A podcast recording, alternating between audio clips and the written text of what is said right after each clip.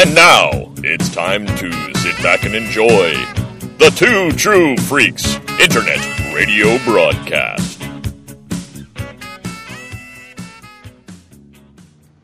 All right. Yeah. All right. We ready to get into this? Yeah, you want me to bring it in and hand it off to you? Yeah. Bring it on in with something, something 82-ish.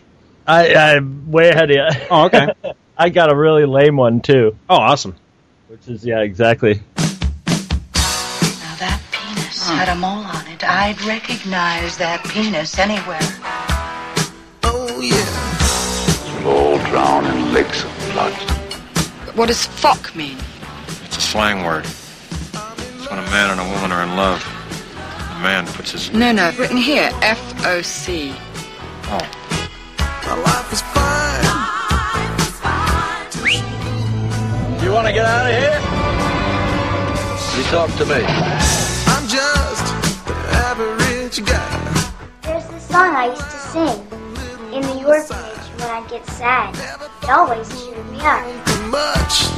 Never met a girl whose love was so tough. Nothing is weird if you don't believe in who you are.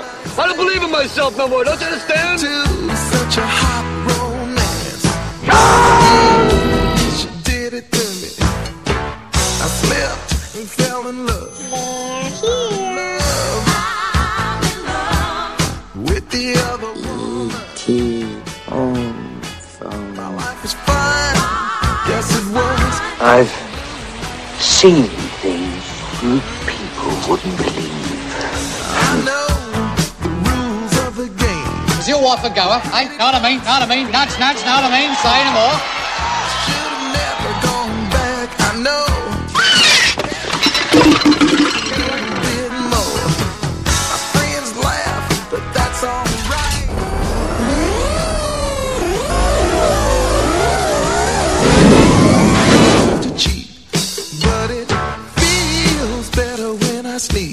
I got nowhere else to go! with the other woman. Hey, bud, what's your problem? My life is fine. No problem at all. I think you know where the front office is. Somebody help me. You dick! Oh, with the other woman. This is going to be extremely painful, Mr. Barrett. Oh. Friend, who are you? I'm Dar. Who are you, friend? I'm called Seth. This is Tal. We are pilgrims on our way to worship at the Temple of Ar. This affair is unique. All my life I never met such a freak. I'm Edward Kimberly, the reckless brother of my sister Anthony. All go. Make me wanna grab my guitar. No, no, Fizgig. You stay here. Dole. 19. 18. 2.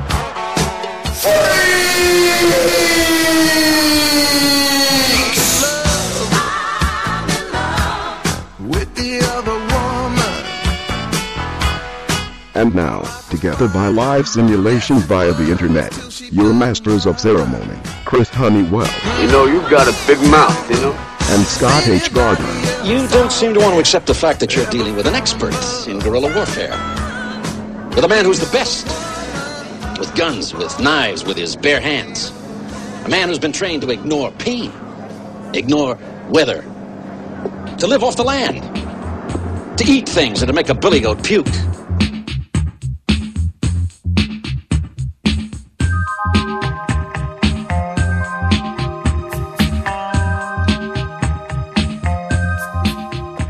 Hey man, which way to the beach? Do you remember that phrase? That was one of Um, the lamest phrases of the early '80s. Um, hmm. It was it was it was basically to say, oh, by the way, welcome to Two True Freaks. Time machine. It's 1982, dude. Dude. And which way to the beach was what people said when someone was being dumb. They'd go, "Duh, which way to the beach?" Oh, I do. Okay, I do remember that. Which way to the beach? Which way to the beach? I do remember that. Yep. Yep. Yeah. Lame. it was lame. well, you know, you, you you just shamed me because I can't believe I forgot about that. And you know, I work in a place. I know you haven't. I don't think you've ever been there. I don't think you've ever seen Pop Century, but you know, the Pop Century Resort is it's just that. It's pop culture touchstones of the past you know well it's the it's the latter 50 years of the 20th century. So it's 1950 through 2000 and all of the buildings you know are themed to, to different decades and so you know like if you go to the 80s or if you go to any of the sections it has like the catchphrases of that decade on the building. So like for the 80s it's like Uh-huh. you know awesome and um, i'm trying to think of some of the other ones like uh, awesome and grody and you know stuff like that. You know things that people were saying totally you know things like that that people were saying in the 80s and i, I had totally forgotten that one but anyway. As you say I don't- w- um what I don't know if it was local to the, you know, uh, northeastern New York, or I got, I had a feeling it's probably started like California style. It sounds like something like, you know, surfers are dumb type of thing. Well, I know that "duh" is is one of the phrases. You know, just you know, D U H. I can't remember if there's an exclamation point or not, but you know, "duh" is definitely one of the you know one of the phrases up there. But so, what do we, we want to? what?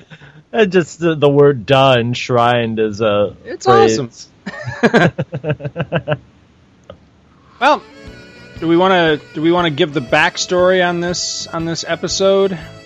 Well, I mean, the backstory is basically it's 2012, so 1982 was 30 years ago. Yes. Now I had uh, seen something. I, I subscribed to a news feed. I'm not even sure which one it is. I think it's Yahoo, but I'm not sure. But there was a news story that popped up. This was, gosh, this was probably a couple months ago now. At least several weeks ago. And it was just one of those, you know, little interest pieces about, you know, movies that were turning 30 this year.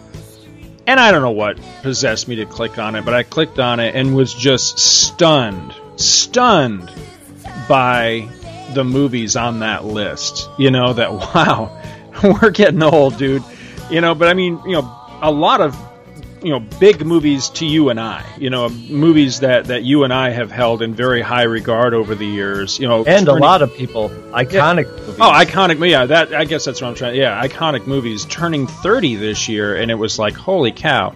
And you know, you and I had, had briefly discussed quite a while back doing some sort of the best way I could describe it, and this isn't quite an accurate description, but to give you kind of an idea of what Chris and I were, were thinking about was was something along the lines of like the um, what was that show?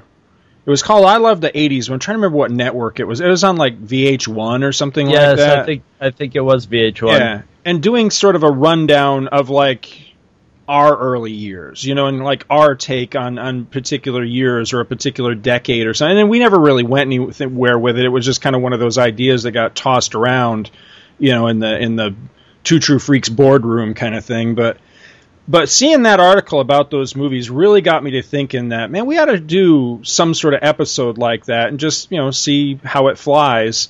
And so this is kind of our. It's kind of strange to start, you know, in, in the second year of a of a decade, but still, you know, 30 years ago. It's just it's just crazy. I, I I'm having trouble wrapping my mind around the fact that you know so many of these things we're about to discuss were you know that long ago. But I, I just came up with a theory why 1982 is a good year for movies. Why is that?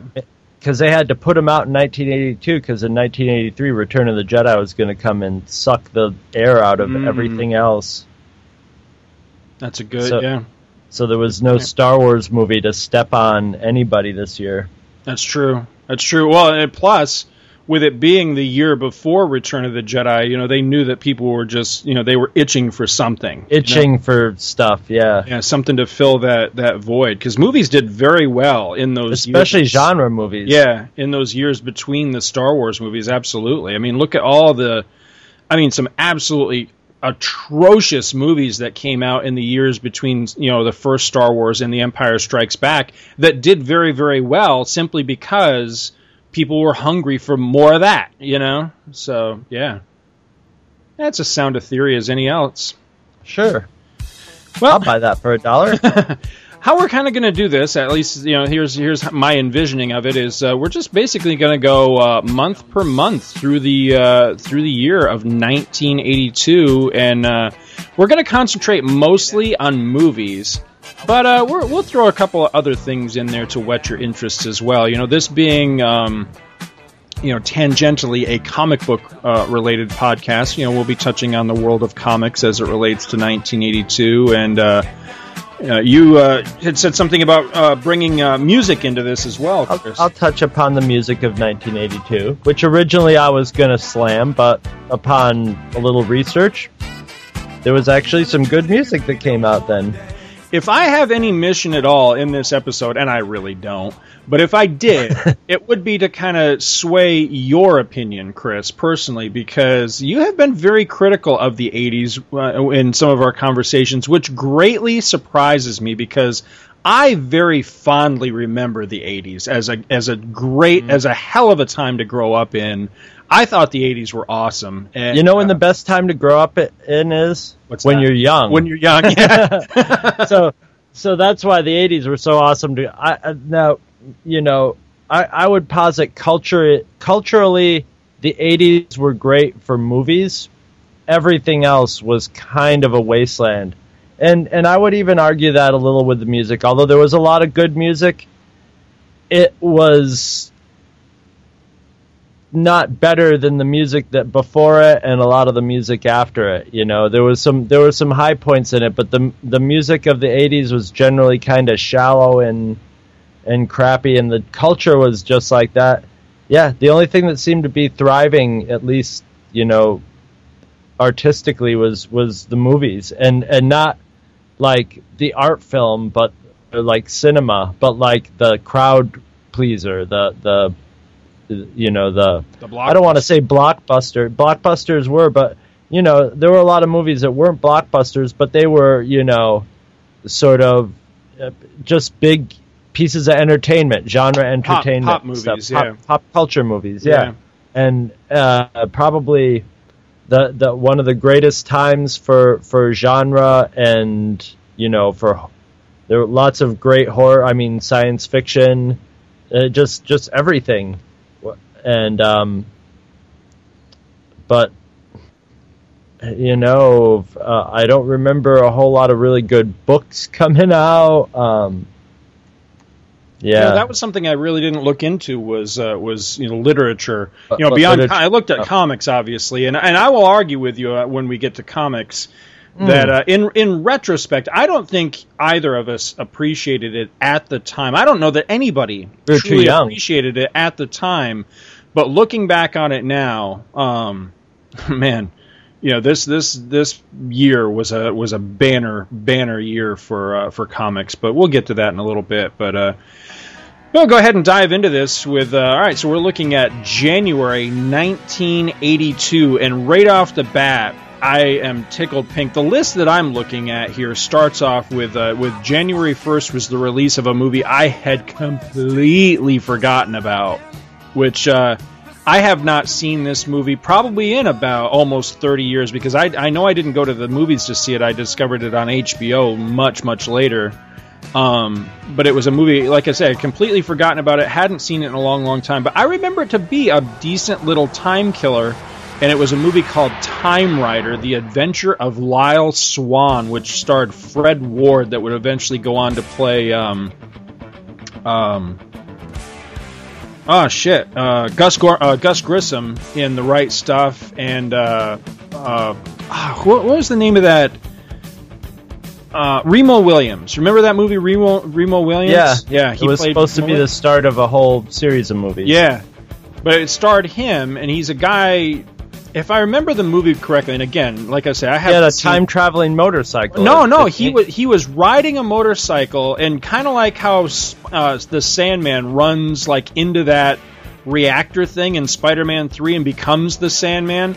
I, if I remember the movie properly, it's the same type of thing in this. It's like he's riding his motorcycle out in the middle of nowhere and accidentally like drives into like some secret base or something where they're conducting a time experiment and ends up being sent back to the old west or something. Uh, that's how I remember it. I could be wrong, but I don't think that the, the motorcycle itself actually traveled through time, did it? I mean, uh, under its own. I don't power, remember. I mean. Yeah, yeah, I don't. I don't remember. I remember the movie, and I remember it got re- people were going. This was looking like it was going to be a real low budget stinker, but it's actually kind of a charming little movie.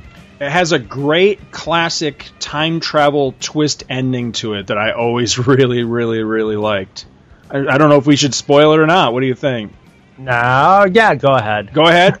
yeah, it's his sure. own grandfather. Ah ha ha! I love that. It's a great little ending. I just ruined it for everybody, but yeah, it, it's it, it was it was a decent little movie. Again, as I recall it.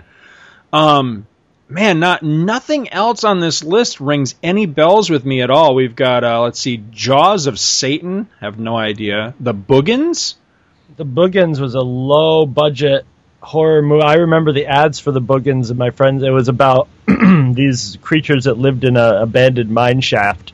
okay. Terrible, terrible. Um, Shoot the Moon. A Stranger is Watching. Vice Squad. The Seduction, Venom, and The Border. I don't remember any of these movies. The Border was a Jack had Jack Nicholson in it and was Ah. supposed to be a really good movie. Let's see. So, well, that's it for January. Apparently, as far as what's on the list there. Um, do I do we want to do we want to go back and forth? World of movies, world of comics. Um, sure, because you don't have like a month, but you just have some comics here and there, right? So, but you have a lot of January, right? Yeah, well, here's how. Here was kind of my idea. I want to kind of paint the picture for you. Here in the world of comic books, this is how things were looking in the world of uh, of nineteen, you know, of comic books in the in the year of 1982. You, you, I think it's fairly, uh, you know, easy to, to. I think it's fair to say, rather, that uh, Frank Miller, George Perez, and John Byrne absolutely ruled the stands uh, at this time in comics. And what's funny is all of the uh, the titles, you know, their abbreviations are all double letters. You know, you had Frank Miller working on DD, Daredevil. You had George Perez working on TT, the Teen Titans, and you had John Byrne working on FF, the Fantastic 4 Mhm. But yeah, they were the kings of the stands during this time. And it was a really odd time for comics because you had some really weird titles on the stands like Dazzler, Defenders, Moon Knight, and Power Man and Iron Fist. You know, they were all steaming right along. And then it's it was also a strange time because you had titles like uh, like crazy, creepy, eerie. You know, the horror, fantasy, humor, war, and western titles they hadn't yet been completely shut out by the caped crowd. You know, they we still had other genres besides just superheroes at that time, and uh, it's only recently I think that we're starting to kind of see that resurgence again, where there's a lot of other stuff on the on the stands besides just the big guys. You know, but uh, you know the team up book still existed, which I still to this day I lament the the death of the team book. But I mean, you had a ton of them. You had Brave and the Bold, DC Comics presents World's Finest, Superman Family, uh, Marvel Team Up, Marvel Two Marvel in two One. and one. Yeah, great time. Uh, All Star Squadron was just getting going. It was on like its I think fifth issue.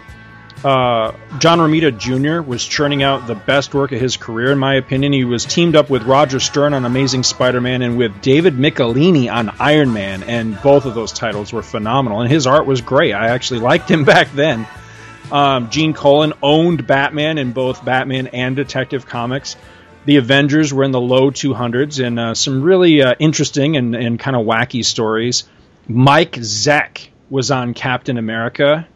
Uh, January 1982 saw the first issue of the Phantom Zones miniseries, still one of my absolute favorite comics of all time. Um, Marvel Superheroes, which at this time featured reprints of the Incredible Hulk, was on its last issue, and Savage She Hulk and Spidey Super Stories were on their penultimate issues. And Star Wars introduced us to Pliff, and that was January 1982 in a nutshell. So moving on to, or moving back rather, to uh, movies. In February let's see, not a whole lot on this one either uh, for February. Uh, got some strange ones here. We got Personal Best. Don't remember that. Uh, Night Crossing. Das Boot, I remember only because that movie sold gangbusters when it came out on DVD. On a, It's a great uh, not movie. DVD, but um, um, VHS when I was working at, at Saturday Matinee. I've, I've still never seen it, but I remember it I think like it's crazy. Werner Herzog. Mm, I maybe right. Werner Herzog directed it.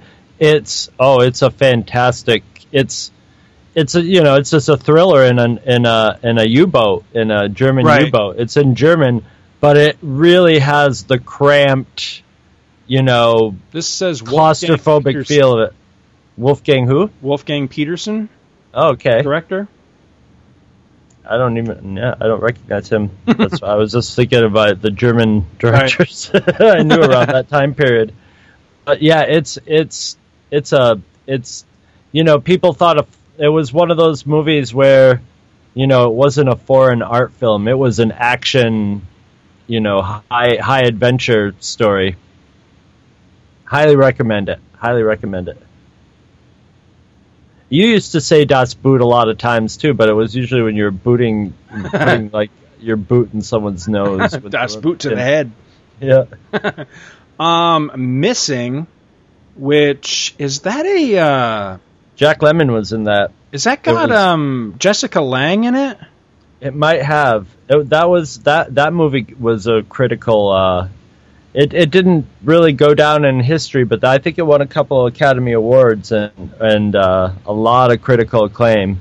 No, it's got Sissy Spacek. I'm thinking of a different Sissy movie. Spacek. Yeah, but you're right. It did have Jack Lemmon in it. Uh, let's see. Love and Money. La Guerre de Fouet. Fouet. Fouet? I don't know. Cannery Row. One from the Heart. The Henry Row and Huh? One for the Heart were two big flops.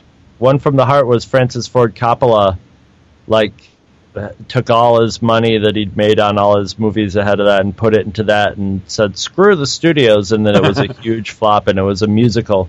Yeah, this list has total U.S. gross on it, and Cannery, according to this, Cannery Row only made uh, 2.6 million. One from the Heart made one million on the Yeah. button. So yeah, um, the Amateur, the Beast Within, Making Love, Three Brothers, and Death Wish 2 round out uh, February. Not, you know, I don't think I've seen anything on that list, or if I have, it didn't make an impression because I don't remember any of them.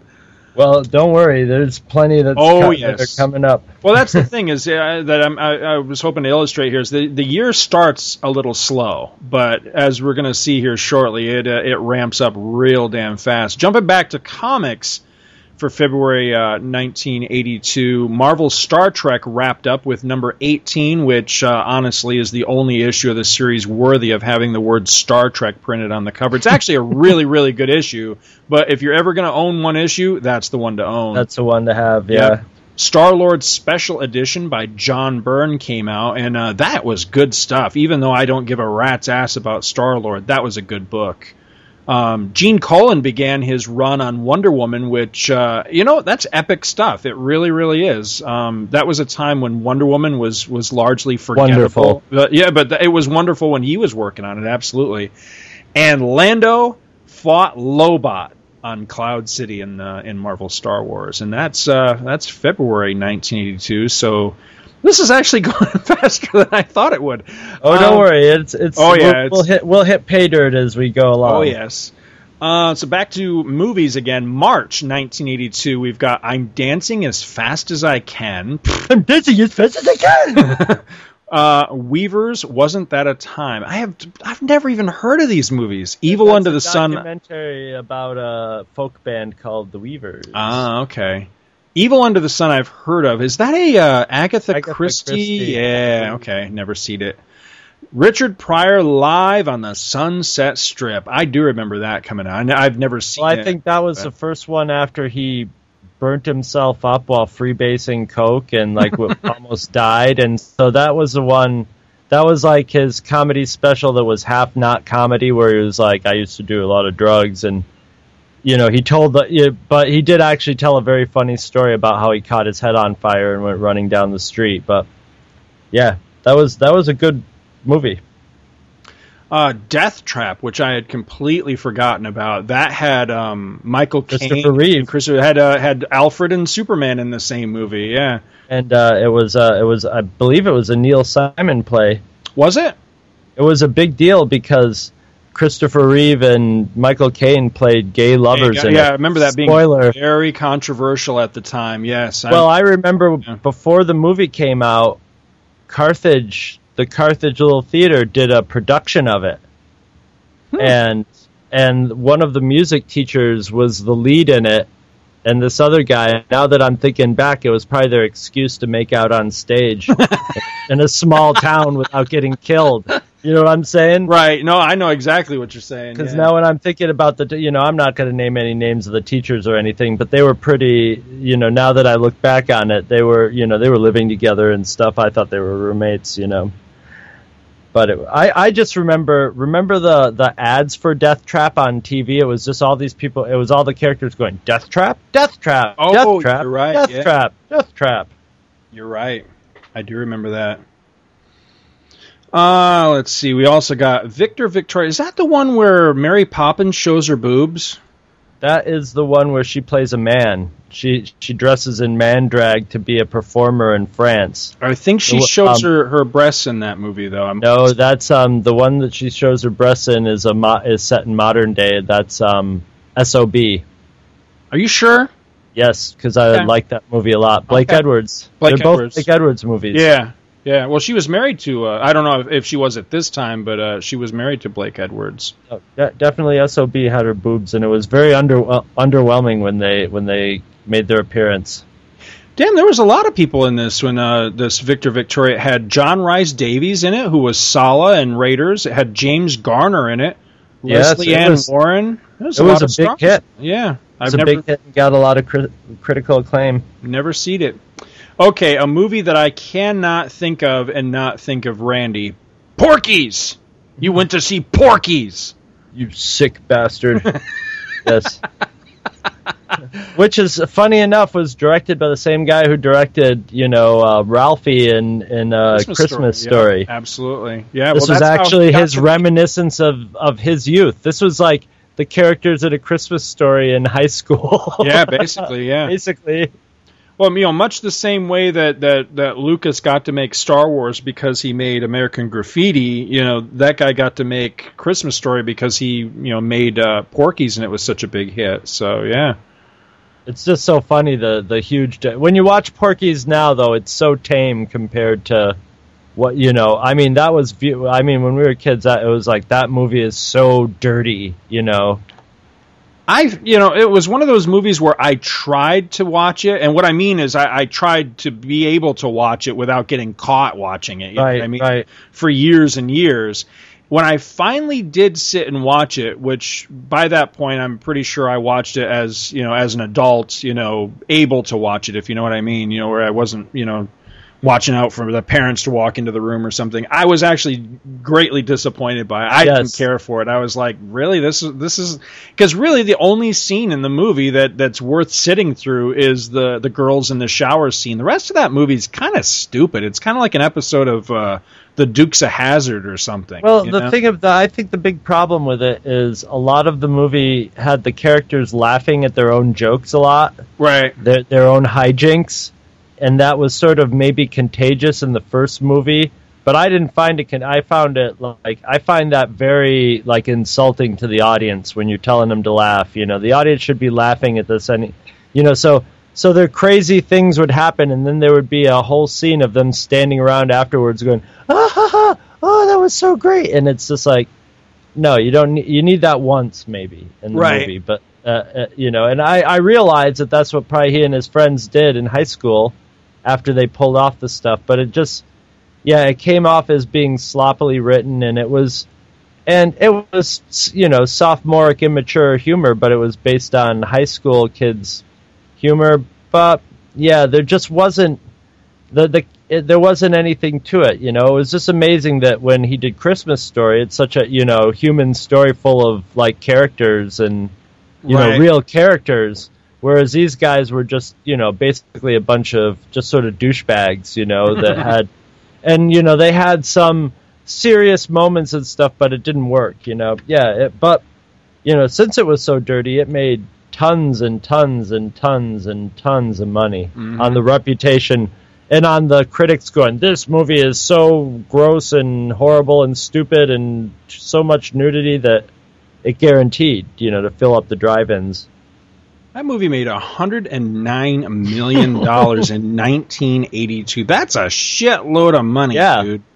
Yeah. Wow. Wow. That's unbelievable. Mega On a hit. budget of four million dollars. Mhm. That's crazy. Uh, you know the the only thing I take away from that movie, honestly, beyond the shower scene, which I still like, you know, if I, if I ever chance across that, I'll sit I'll sit through that scene, is the fact that uh, the only other thing I ever saw meat in was um, Die Hard Two. He's the guy that gets stabbed in the eye with the icicle. I the the character of Pee Wee. There's one good visual gag that they that they repeated in the second movie where he got all his clothes stolen and was ru- they set it up, you know, to where he thought he was going to get shot or something. He ran down the road naked, and his friends were driving, or the cops were driving by, and you see a naked guy run by, but they they they arranged the headlights. So the headlights just blasted out the crotch area, so you couldn't see like a swinging dick. So you could actually show it in the previews. You know, they're driving and talking, and then you see a naked guy just go by, and they're like, "Did you see that? Yeah, better go pull it." And that was really funny then, and it's not really that funny anymore. Uh, let's see. Next one on the list, Mephisto. Never seen it. Never seen it. Uh, I ought to be in pictures. I thought I already read that one. No, no, I'm dancing as fast as I can was the other one. There's a lot of movies with I in the title here. Yeah, it was a very Uh, self-obsessed decade. Diva, which according to Diva to was a masterpiece, a French movie. it made 108 thousand dollars according to this. Ah, right? maybe.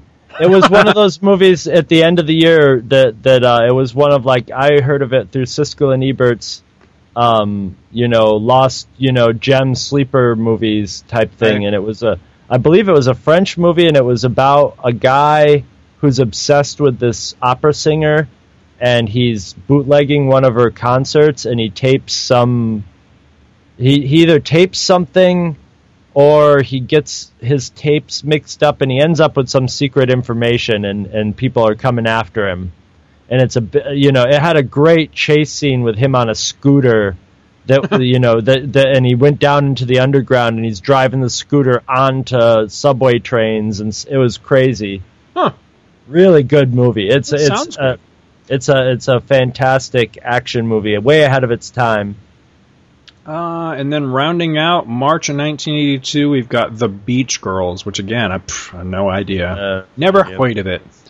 So bouncing back to the world of comics, March 1982, uh, kind of thin.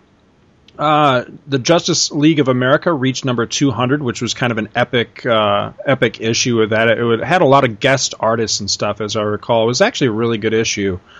And the greatest era of the Legion of Superheroes started very quietly with very little fanfare.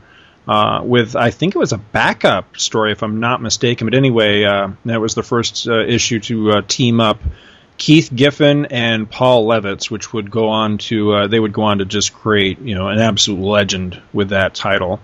But uh, just kind of started started quietly with I think that was issue 285. I didn't write down the issue number in my notes, but I think that was the issue like 285 or something like that. Has Colossal Boy on the cover, and that was it for March. So moving into April, let's see again a whole ton of movies here.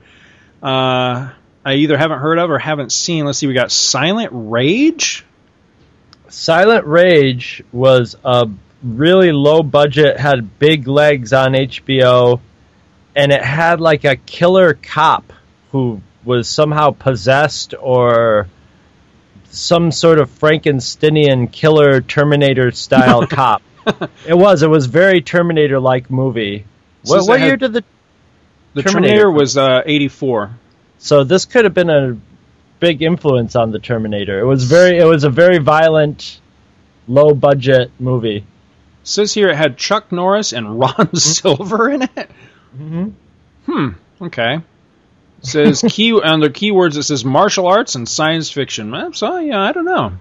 Uh, another one uh, here. A, a little sex. Never heard of that. Don't remember that. Diner, which I've heard a lot of people say good Very things good. about. I don't think I've ever Barry seen it. Levinson. Barry Ah. Levinson's this movie. Oh, is it? Okay, so I like him. It's a very di- it's a very dialogue based movie. It's it's mostly these guys sitting, some friends sitting in a diner and and talking. That was another big critical hit. I don't know if it made a lot of money, but it, the critics loved that movie. It made its it was money on back. all the top ten. It was on all the top ten lists. Made uh, almost twelve point six million on a budget of five. So yeah, I mean, I don't. See, what did, what did they consider the the what what is successful? Is it is it double back your money or what what are they what is considered a success when it comes to movies? I think making any kind of money is really a success because it, in the studio, you know, I mean, a, a good success would probably be doubling, tripling, quadrupling it, you know, whatever the, pro, you know, the higher the proportion, the, be, the better your success is measured, you know, the lower your budget opposed to the higher your, your return. But I'll bet you, I'll bet you Diner was considered quite successful because eh, it, it doubled its money. It was a low investment to begin with, and uh, it got a lot of critical success, which is gravitas for the studio, and it's also a good sign for later movies that filmmakers going to make down the line. You know what I mean? Right. It, it gives them a little buzz and some buzz and juice and all that Hollywood bullshit term stuff. So yeah, I, I'm sure that was considered a, a success. Well, the next one on our, our list, I know most definitely wasn't. On a budget of twelve point five million, only pulled in seven, so it didn't even make its money back. And you know, it's a bit of a mystery because it does have quite the cast in it because it had Natasha Kinski, Malcolm McDowell, Annette O'Toole, which I think she shows her boobies in that movie, if I'm not mistaken. There's a lot. There's a lot of nudity in that movie. I think it Mhm. would have got, but the critics hated it, and it's uh, cat people. Yes, the critics hated that movie. It's a remake. uh, Well, a it's a remake of a awesome old stylistic horror movie, Mm-hmm. and uh, it was not quite as arty. Yeah. it, it was bizarre. It had, you know, the the other one had weird, you know, it had all the all the sexual stuff was in the undertones, but this was right. It was a story about, you know, it's incest basically because she basically she and her brother were cat people and they That's couldn't have right. sex with anybody because if they turned into they would turn into these panthers and kill whoever they had sex with, but they could have sex with each other and not and Malcolm McDowell was like, "Come on, I want to have sex," and she actually finds like a boyfriend who will like tie her up and and get out before you know she turns into a cat and stuff. But you know, it did. You know, the the the old movie was all shadows and and you know undertones and and stuff like that, and was beautiful. Whereas this one was.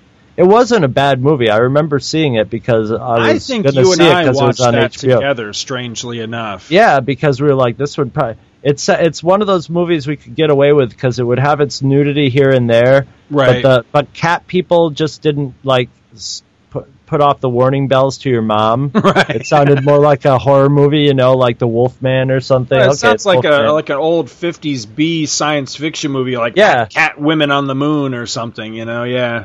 Yeah. I don't remember it being worth a shit, but I, I do remember it having a whole lot of nakedness in it, though. It did.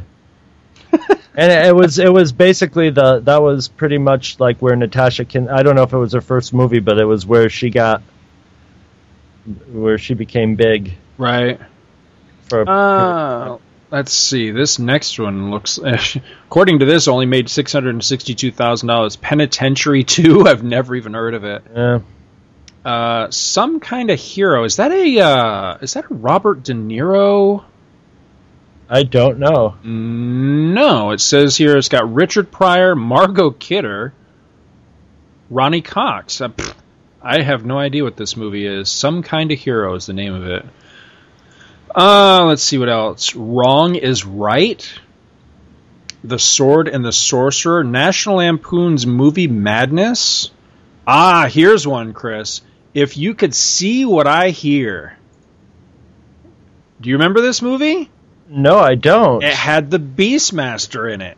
And he played Tom Sullivan. It was a true story of this guy, Tom Sullivan, who was blind, but he didn't like people knowing that he was blind. I remember You this. remember now. this movie? They used to play this on Vaguely, HBO like constantly, crazy. Yes, and it had that great scene where uh, they get pulled over for drunk driving, and Tom's driving the car, and it, it it cuts scenes to where the cops got everybody standing outside of the car, and, and I remember this scene being in the ads for it, where he's going, "Wait a minute, your friend is blind," and he, it was just really, but it was a good good movie because.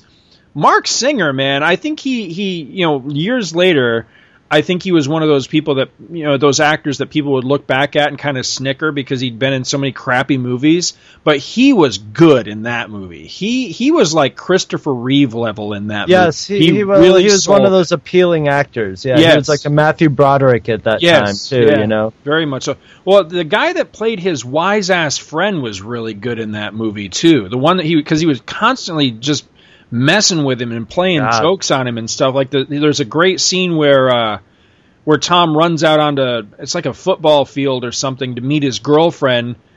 And he's all proud of himself, and he's going, "Look, look what I did!" And she's like, "What? What?" And he's like, "Look, don't you see?" And he's like, "What? What did you do?" And she goes, "I got my socks on the right feet for the first time." And she's just like, "Oh Jesus!"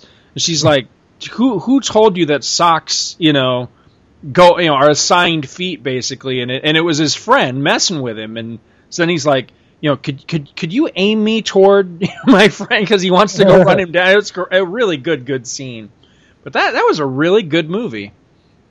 And it's weird too because it's like totally out of my wheelhouse. I don't usually like those like you know. Well, that's what HBO is great. HBO got you exposed to a lot of movies you wouldn't have seen Wouldn't normally normally out of see. sheer boredom. Yeah. Absolutely, absolutely, yeah. Because to this day, one of my favorite movies is uh, uh, Desert Bloom, which is so far out of my wheelhouse. It's ridiculous. Because my There's wife a- and I were actually talking about that movie not long ago, and she's like, "You like that movie? How did you ever, see that There's movie?" there, there's another one on this list that I remember being a one you picked up off HBO that's off your wheelhouse, but that'll be coming up Oh, later cool. Uh, if I recall right. Let's see, Partners. I don't. What is that? I don't know what that one is either. I Uh, vaguely remember that, but not really. ACDC Let There Be Rock. That's a rock concert movie, right? That is a rock concert movie. I've actually seen it. It's pretty lame, even I- for ACDC. Yeah, or no, you know what? No, I don't think I have seen that. I've seen For Those About to Rock, We Salute You. Okay, yeah. So I don't know what this is, what the deal with this is. And the last one on the list is Pandemonium, which uh, uh, doesn't ring a bell. Switching back to the world of comics, what the hell month were we on? April. Switching back to the world of comics. April. Ah, here you go, Chris. Daredevil 181. Yeah, that's a that was a big deal. I can remember that being a huge deal for you personally. So much so that the Trying to hunt it down, yeah. the book that I was writing at the time, which I have no idea whatever happened to that, but uh, had a mention of the fact that you were hunting that issue. So that's like where we were in our lives at the time. That Daredevil 181 was like a big deal.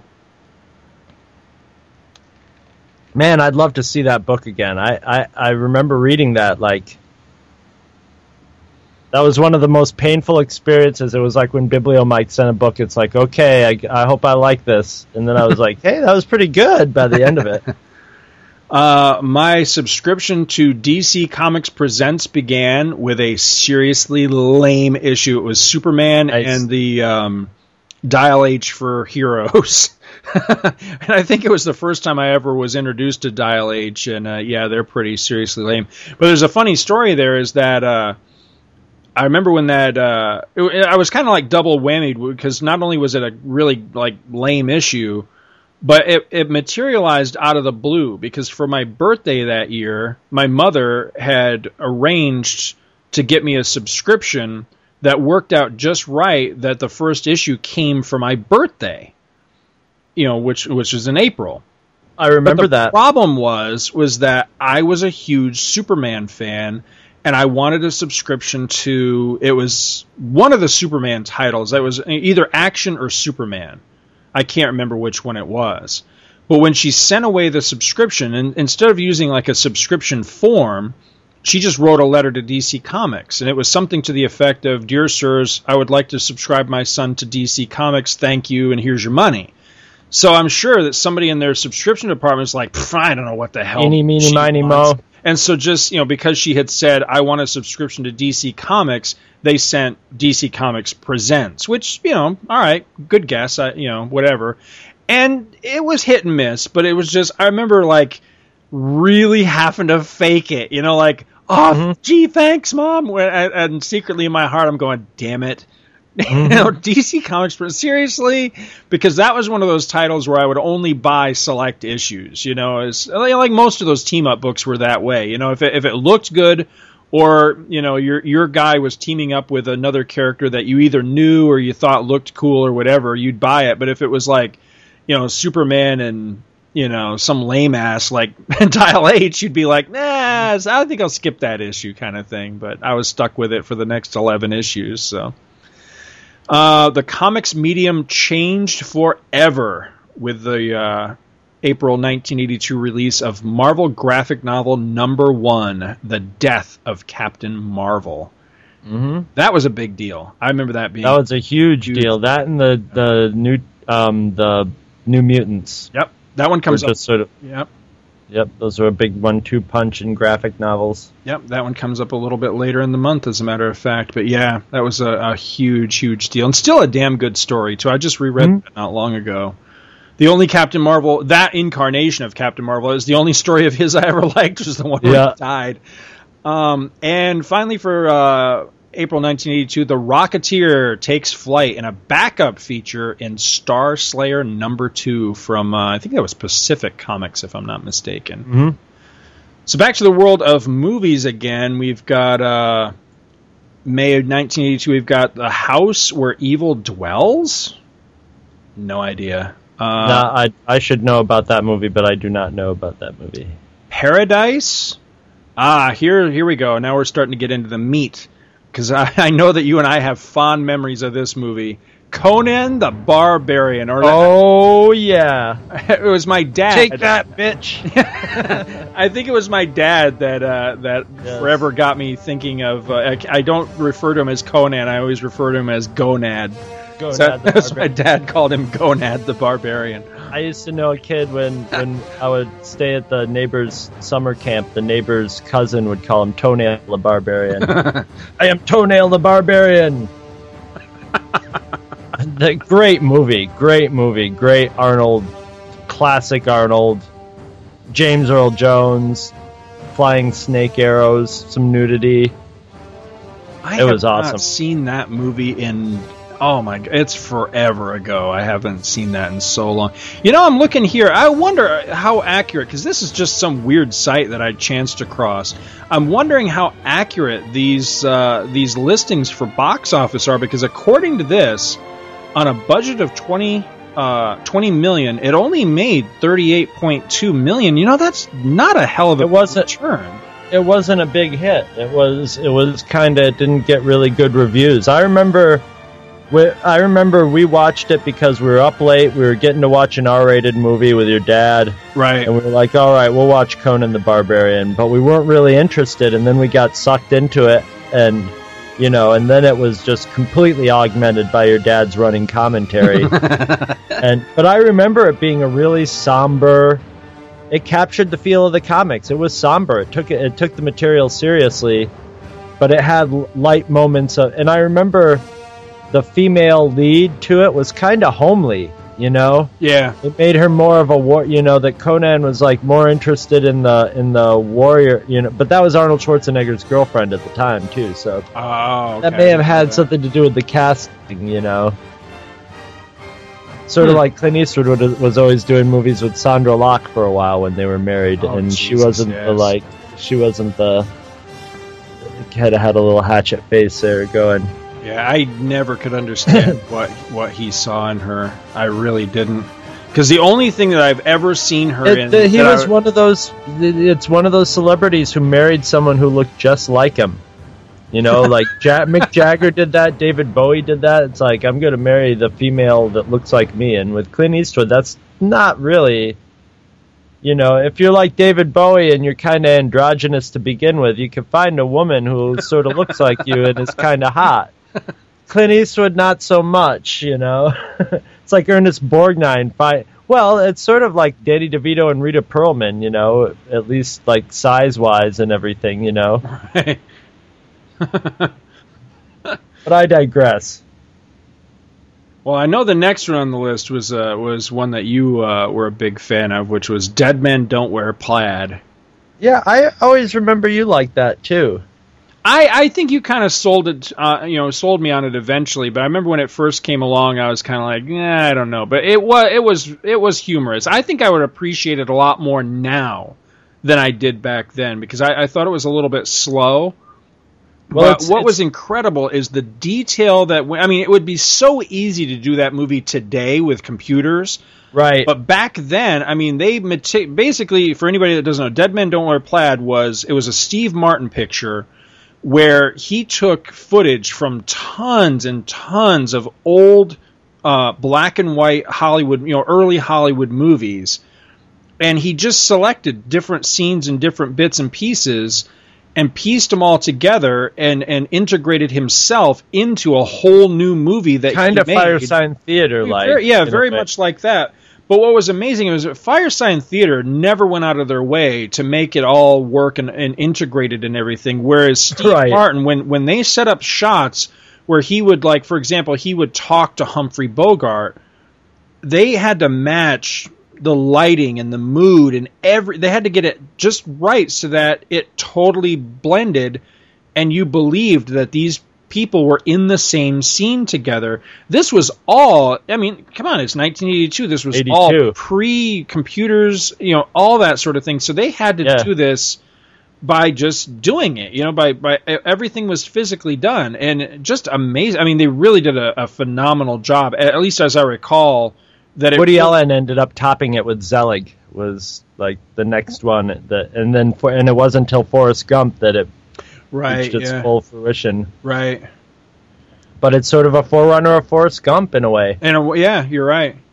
I, I, I, that's one of those I'll have to hunt it down and watch it again because I haven't seen that one in a long time. Or the Star Trek or the like Star Trek episodes where they put themselves back into Right. um, trouble with tribbles Trouble and Tribbles, stuff. Like absolutely. The next one on the list, I don't know what it is. Fighting Back, I don't know what that is.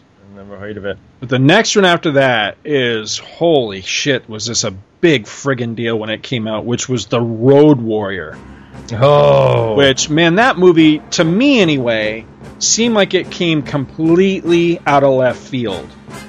Because I remember, I don't remember even seeing like ads or anything for it. All I, my memories of that are spotty as far as like an origin story, because all I can remember is is going to the Black River Drive-in with my dad and I'm tr- I want to say I had a buddy your or two dad must have loved He that. movie. loved that movie.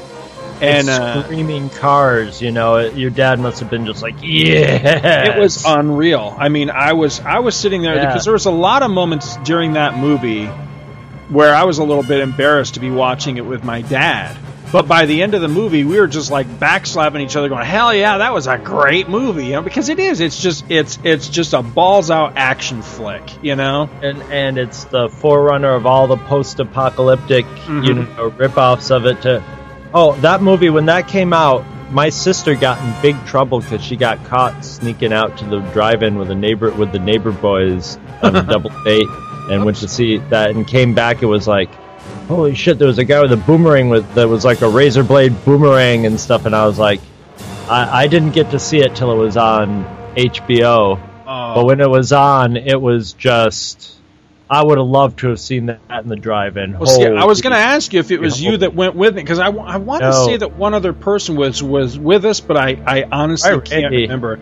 I, it may have been Randy. I'm really not sure. I know my mother didn't go. This is this. I know that for sure because I think if, if she had gone, Could've I been don't. Gary too Yeah. for all that. Yeah, that's true. Better.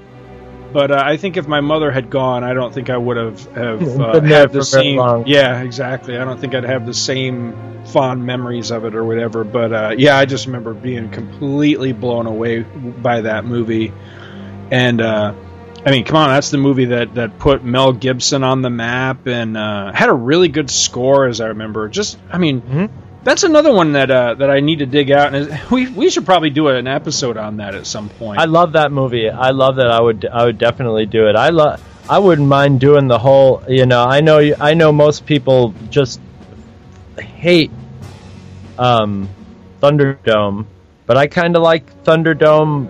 eh, A lot of things about Thunderdome.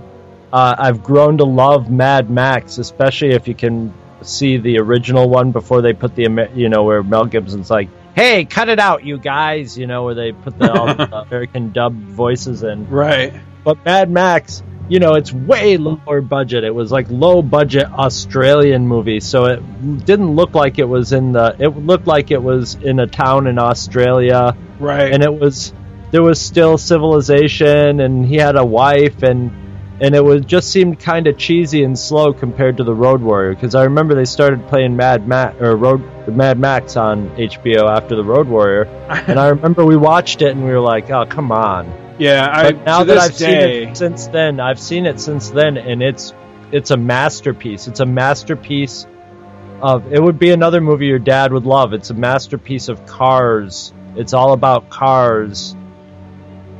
Pissed off cars roaring across the, you know, and and smashing into each other, and chases and stuff.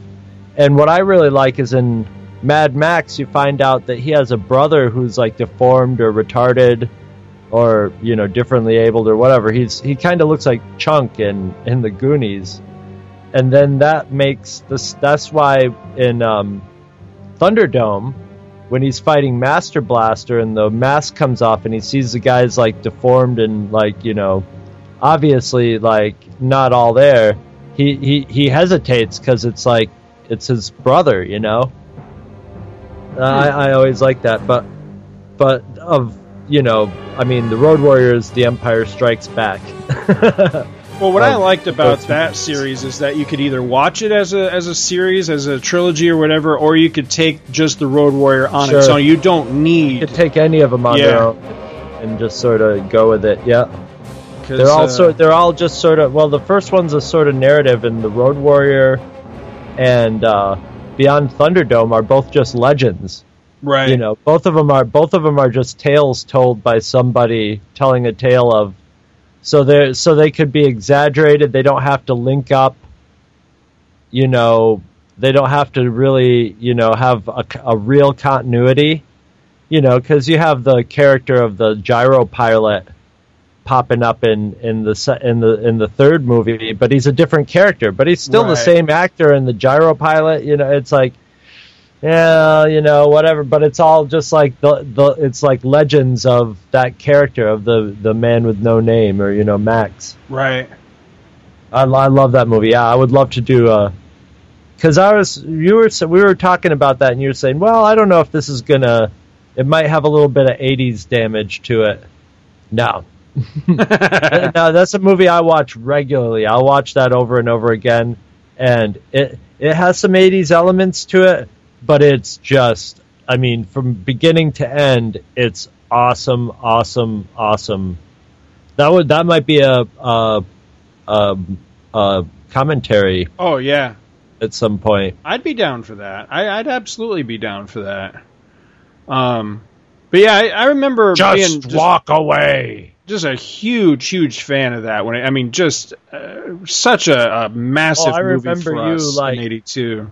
I remember you hunting down the soundtrack. Yes. you, uh, to, uh, you had the hardest time fi- finally getting the soundtrack to that. I was a man on a mission to get that one because I really, really like. What's funny too is that Brian there's uh, uh, at least one track, maybe a couple of tracks from the soundtrack to that that made their way into the soundtrack of. What was the Chuck Norris movie that was kind of uh, Chuck Norris doing First Blood? Do you remember what the hell the name of that movie was? Mm, no, I know what you mean though. It's a cheesy ass war picture where it's basically he's he's pretty much just ripping off First Blood. But Mhm. there's a scene in that movie where I don't know he's Code of Honor. tortured or something, and they use the the Road Warrior music. I'm like, what the hell? I remember seeing it, you know, like that like moments from it on HBO one time, like flipping channels or I think something. it's Code of Honor. Could be. It could be. I'm I'm not sure. I don't. I never really cared for Chuck Norris, so I'm not sure what movie it is. But uh, but anyway, you know, being such a huge fan of that movie, and then going back and and tracking down Mad Max, thinking, you know, if I if I loved Road Warrior, you know, Mad Max, you know, the original movie, that would be really great. And being to this day, I'm phenomenally disappointed in that movie. I just I've watched it several times, and every time I, I can take it as its own entity. But how in the hell they consider the Road Warrior a sequel to Mad Max has has always mystified me because it's like it's, It's, like a the sequel, just like Evil Dead Two was a Right. sequel to Evil Dead. It was like, here's a lot of money. Right. Do what you wanted to do in the first place. Right. You can do it now. And he's just like, oh, I can have tankers and a whole city, you know, a fortress built out in the desert. So, you know, I think that's basically what it was. It was just sort of an expansion of the theme. And it was it was the character after, you know, that was Mad Max was the character in the last gasps of civilization and Road Warrior was long after his family was gone, long after, you know, being a cop, you know, there were cops in in Mad Max. Right, yeah. That was the thing that threw me right out of the gate is that it's supposed to be a post-apocalyptic movie and he's a And cop. I'm going, like, At what? the beginning, they're like, he's going into work. Hey guys, you know, and he's uh, driving into the police station. You know, and that was the thing, yeah. But yeah, that was a good analogy, you know, the Evil Dead thing, because the only other thing, you know, the analogy I thought of was that, you know, it's a it's a sequel in the aspect of like Battle for the Planet of the Apes is a sequel to like any of the other movies. It's like it just don't match up, you know. But but yeah, I dude, if you want to make that the next one, I'm down because I, I I really I get a kick out of that movie. Uh, let's see. Moving along here, the next one on the list is a movie. Uh, you know, you would have to strap me to a chair to get me to sit through this piece of shit, which was Annie. I hate every damn song that came out of that because they. it's a it- hard knock a life Oh Jesus! for us. Don't John start. Huston, one of the great directors of all time, great American directors, directed that. I enjoyed Annie. I wouldn't sit down. I would sit down and watch it again, but you know, I w- I don't really feel like seeing. But it had, come on, it had Carol Burnett in it. Albert Finney, Yeah. Tim. Yeah. yeah, I know, I Tim know. Tim Curry. It's- It's it's yeah. The, It's I mean, my sister used to play all those songs on her flute, and I hate them all. Tomorrow is one of my most hated songs hate that song. of all time.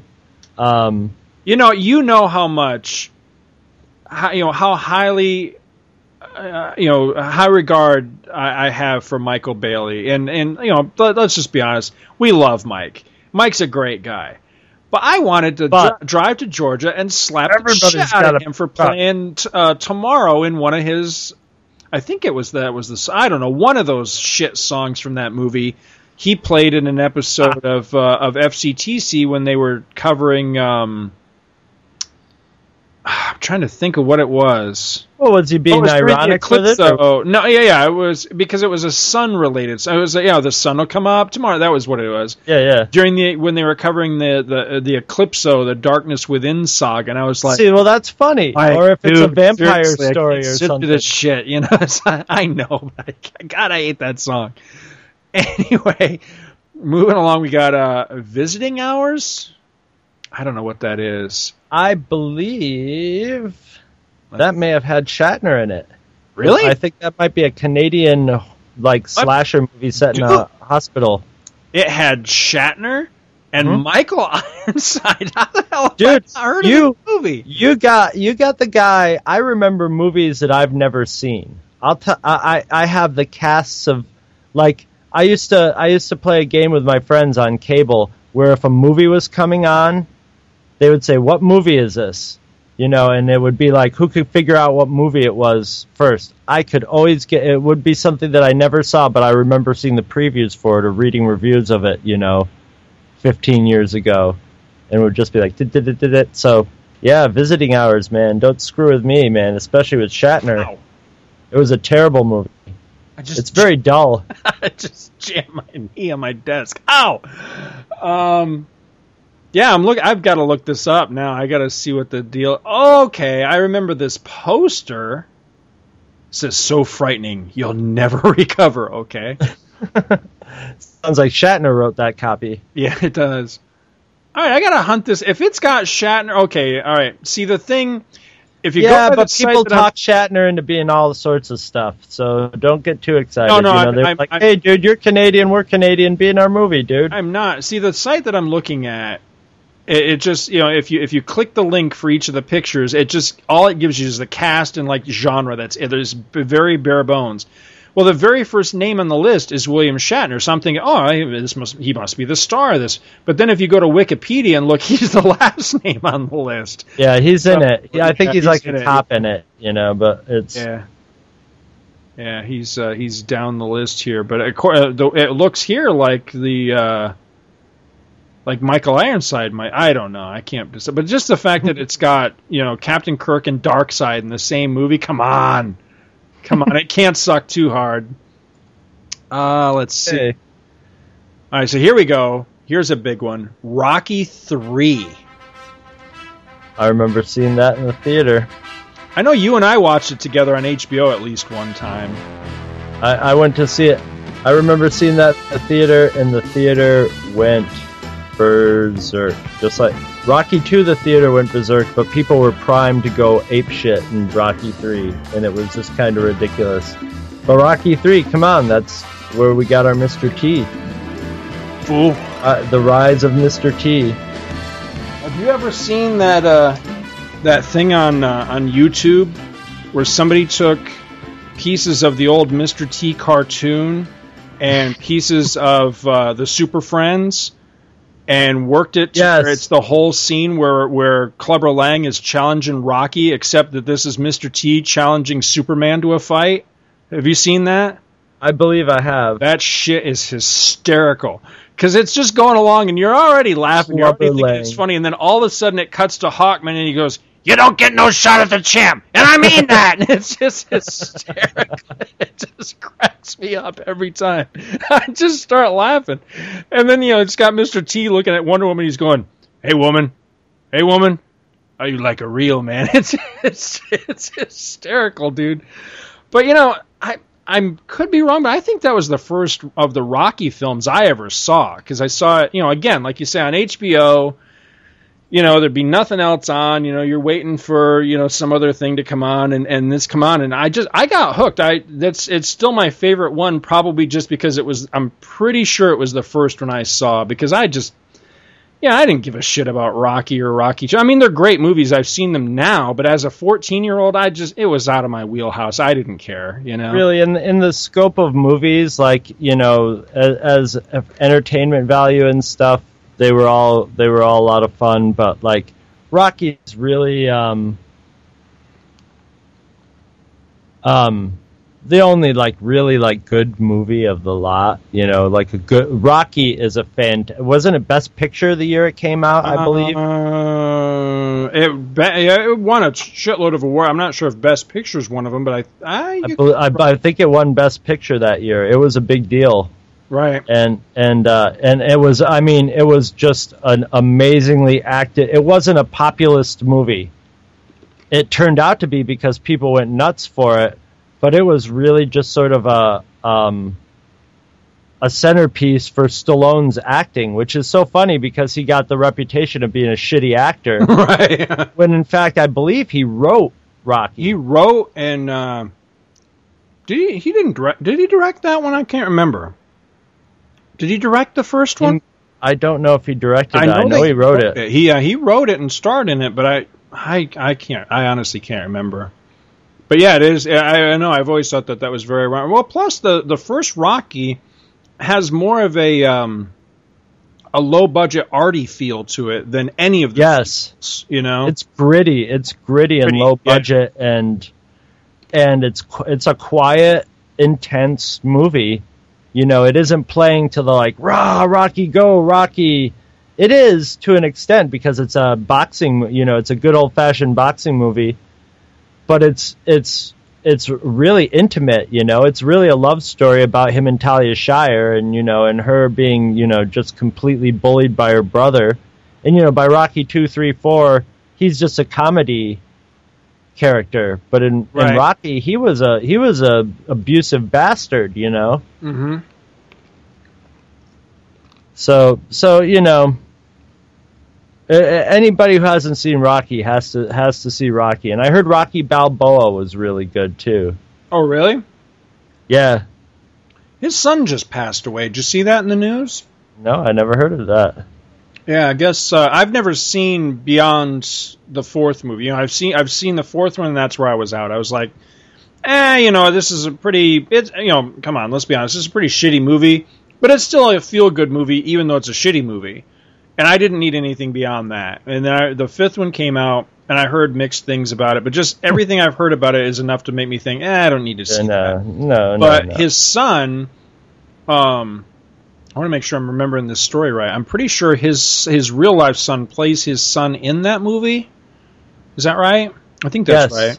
Yeah, and and he just yeah he, they just found him dead. Like this was just a few days ago as we record this. And I guess they're still looking into it, but it was some sort of some sort of overdose. I don't know if it was like you know drugs, drugs, or Prescription drugs prescription or- drugs or, or- something. But yeah, Yeah. something.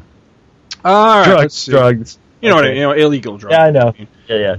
Um, moving along, the Escape Artist. I don't don't know what that is, and Safari three thousand. Again, I don't know what the hell that is. Either. nope. So let's see. Again, I've lost the month here. What were we looking at? We were looking at May. All right, so that was May. So switching back to the world of comics, I have one note for May in the world of uh, 1982 in comic books. Swamp Thing is back. This was uh, Saga the Swamp Thing number one kicked off. And I don't know how big a deal that was in the world of comics per se, but for me personally, that For was a big was. friggin' deal because I was a huge Swamp Thing fan. Well, I remember we had to go to Phase or not Phase or whatever. What was that? What was it? A and P or whatever. We had to go to that other market where they had the. Remember they had the Radio Shack computer set up, and that's where we could buy the Saga the Swamp Thing. You're right. Yeah, you're right. You're Either that or we had to go to Watertown to get them. Yeah, you're right. Because uh, as I was looking, making you know, compiling this list, I, I don't know what month or what issue or whatever, but there was an issue of Batman with Batman and Robin on the cover, and it's like a foggy moor or something like that, and they're turning to look at something behind them, and I can specifically remember buying that that issue at the store that you're talking about because it's set right there behind the Drex subs, right? Mm-hmm. Yeah, yeah. That Drex is still there, by the way. Oh yeah, I had a I sub know. there the last time I was in uh, in. I Carthage. love Drex subs, man. Yeah. Oh, I was actually very disappointed in the quality of the sub that I got, Yeah. but uh, but I was just surprised that that Drek was still there. I thought that was really cool. I can't remember what what the hell that store was. That's that building is still there too. It's something different now, but uh, It's like yeah, it's like somebody's bought it and it's like their warehouse or something now. It's just like yeah. if I think of it, um, listeners, if I think of this, um, I'll, I'll see if I can hunt up the pictures. I was there. This was, gosh, Two True Freaks was still in its infancy when my when my grandmother Gardner passed away. Remember? Because I did an episode about going Mhm. back there Right. and uh, and I took a ton of pictures. If I can if I can hunt those pictures up, I'll post them to Facebook just so people can see. Because I, I did, I took pictures of all the all the stuff. You know, it was in the dead of winter. It was like February or March of that year, so it was like the snow was like eighty feet deep and everything. But uh, but yeah, I did. I went and visited a lot of those old places like the Drex and stuff like that, and it's just it's kind of bittersweet, you know, because a lot of the stuff's still there, but you know, it's everything's different. And at one point, there, Carthage, like half the town burned down. That Yeah. was uh, like 10, 15 years ago. So, all right. So, need a break or anything? Or are we good to go? Because we're about at the halfway point right here. Well, you could put a break in there if you want, but I'm I'm good to go on. Okay. My bladder's holding out. And, All right. if that's what you mean. All right. so moving right along, we're about to hit some major. This is where this is where really the I was gonna say there's a lot of stuff. Sort of. I've just got mine listed alphabetically, but I'm as I'm crossing stuff out, it's like getting more and more condensed good stuff in here. Well, this I swear. Hmm. I swear. well, this month alone, we're, we're moving into June, so now we're officially into summer, 1982, and June is huge, dude. Right off the bat, Star Trek II: The Wrath of Khan, a massive, massive All-time classic. yeah. Well, it's funny too because I, my biggest movie memory of Star Trek Two was being in that mall in Pennsylvania. And I, I want to say you were with me, but I don't know if that was the trip that we went together or not. Do you remember? know, it wasn't. No, I- we I- didn't get to see any movies when we were when we went down there. We Well, went no, to the no. mall. We went to the mall. That's what I'm saying. Is I remember seeing the poster, like Oh. right- you know, like when you walk into a mall and they've got those like it's usually a three sided like marquee and it has like the the Yeah. mall map and then the other two sides will be advertising shit. One of the sides of that, and I want to say it was the one that uh, like like as you walk into the mall, like it was right in your face. But I, I I'm not I'm not, not sure if I'm remembering it right. But anyway, there was a poster for Star Trek 2, and it was that classic poster where it was, you know, the word Star Trek 2 The Wrath of Khan was the center of the poster, and then all around framing the edge was a bunch of stills from the movie, almost looked like little like trading cards, you know, as a Yeah. border. And it was that classic poster for Star Trek 2. And I remember seeing it and and being interested, but kind of dispassionately interested, like, oh, there's a new Star Trek movie out. You know, maybe you know maybe that'd be something cool, but not like dying to go see it or whatever. And I didn't see it until it came to HBO, which I'm not sure what the what the transition time was back then between you know theater and HBO. But Star Trek Two you know, is the movie that that officially you know put me over the edge into being a, a full blown Star Trek fan. I, I Mhm. do now deeply regret not seeing it in the theater. I've never seen it, you know, on the big screen. But uh, but yeah, that was pretty much my uh, my origin story for Star Trek Two. What do you got on that one? That was an HBO one for me too, but that was I mean I remember listening to the cassette that we made of that, you know, Mhm. that you made of that over and over, you know, memorizing that movie. Absolutely. Well, one of the big things for me, one of the reasons I wanted to record it off of HBO, you know, audio record it, I still to this day, I'm really blown away by the sound mix in that movie. Because it's such a quiet movie. You know, if you ever just listen to that movie, it's very quiet and it's got a really masterful sound mix.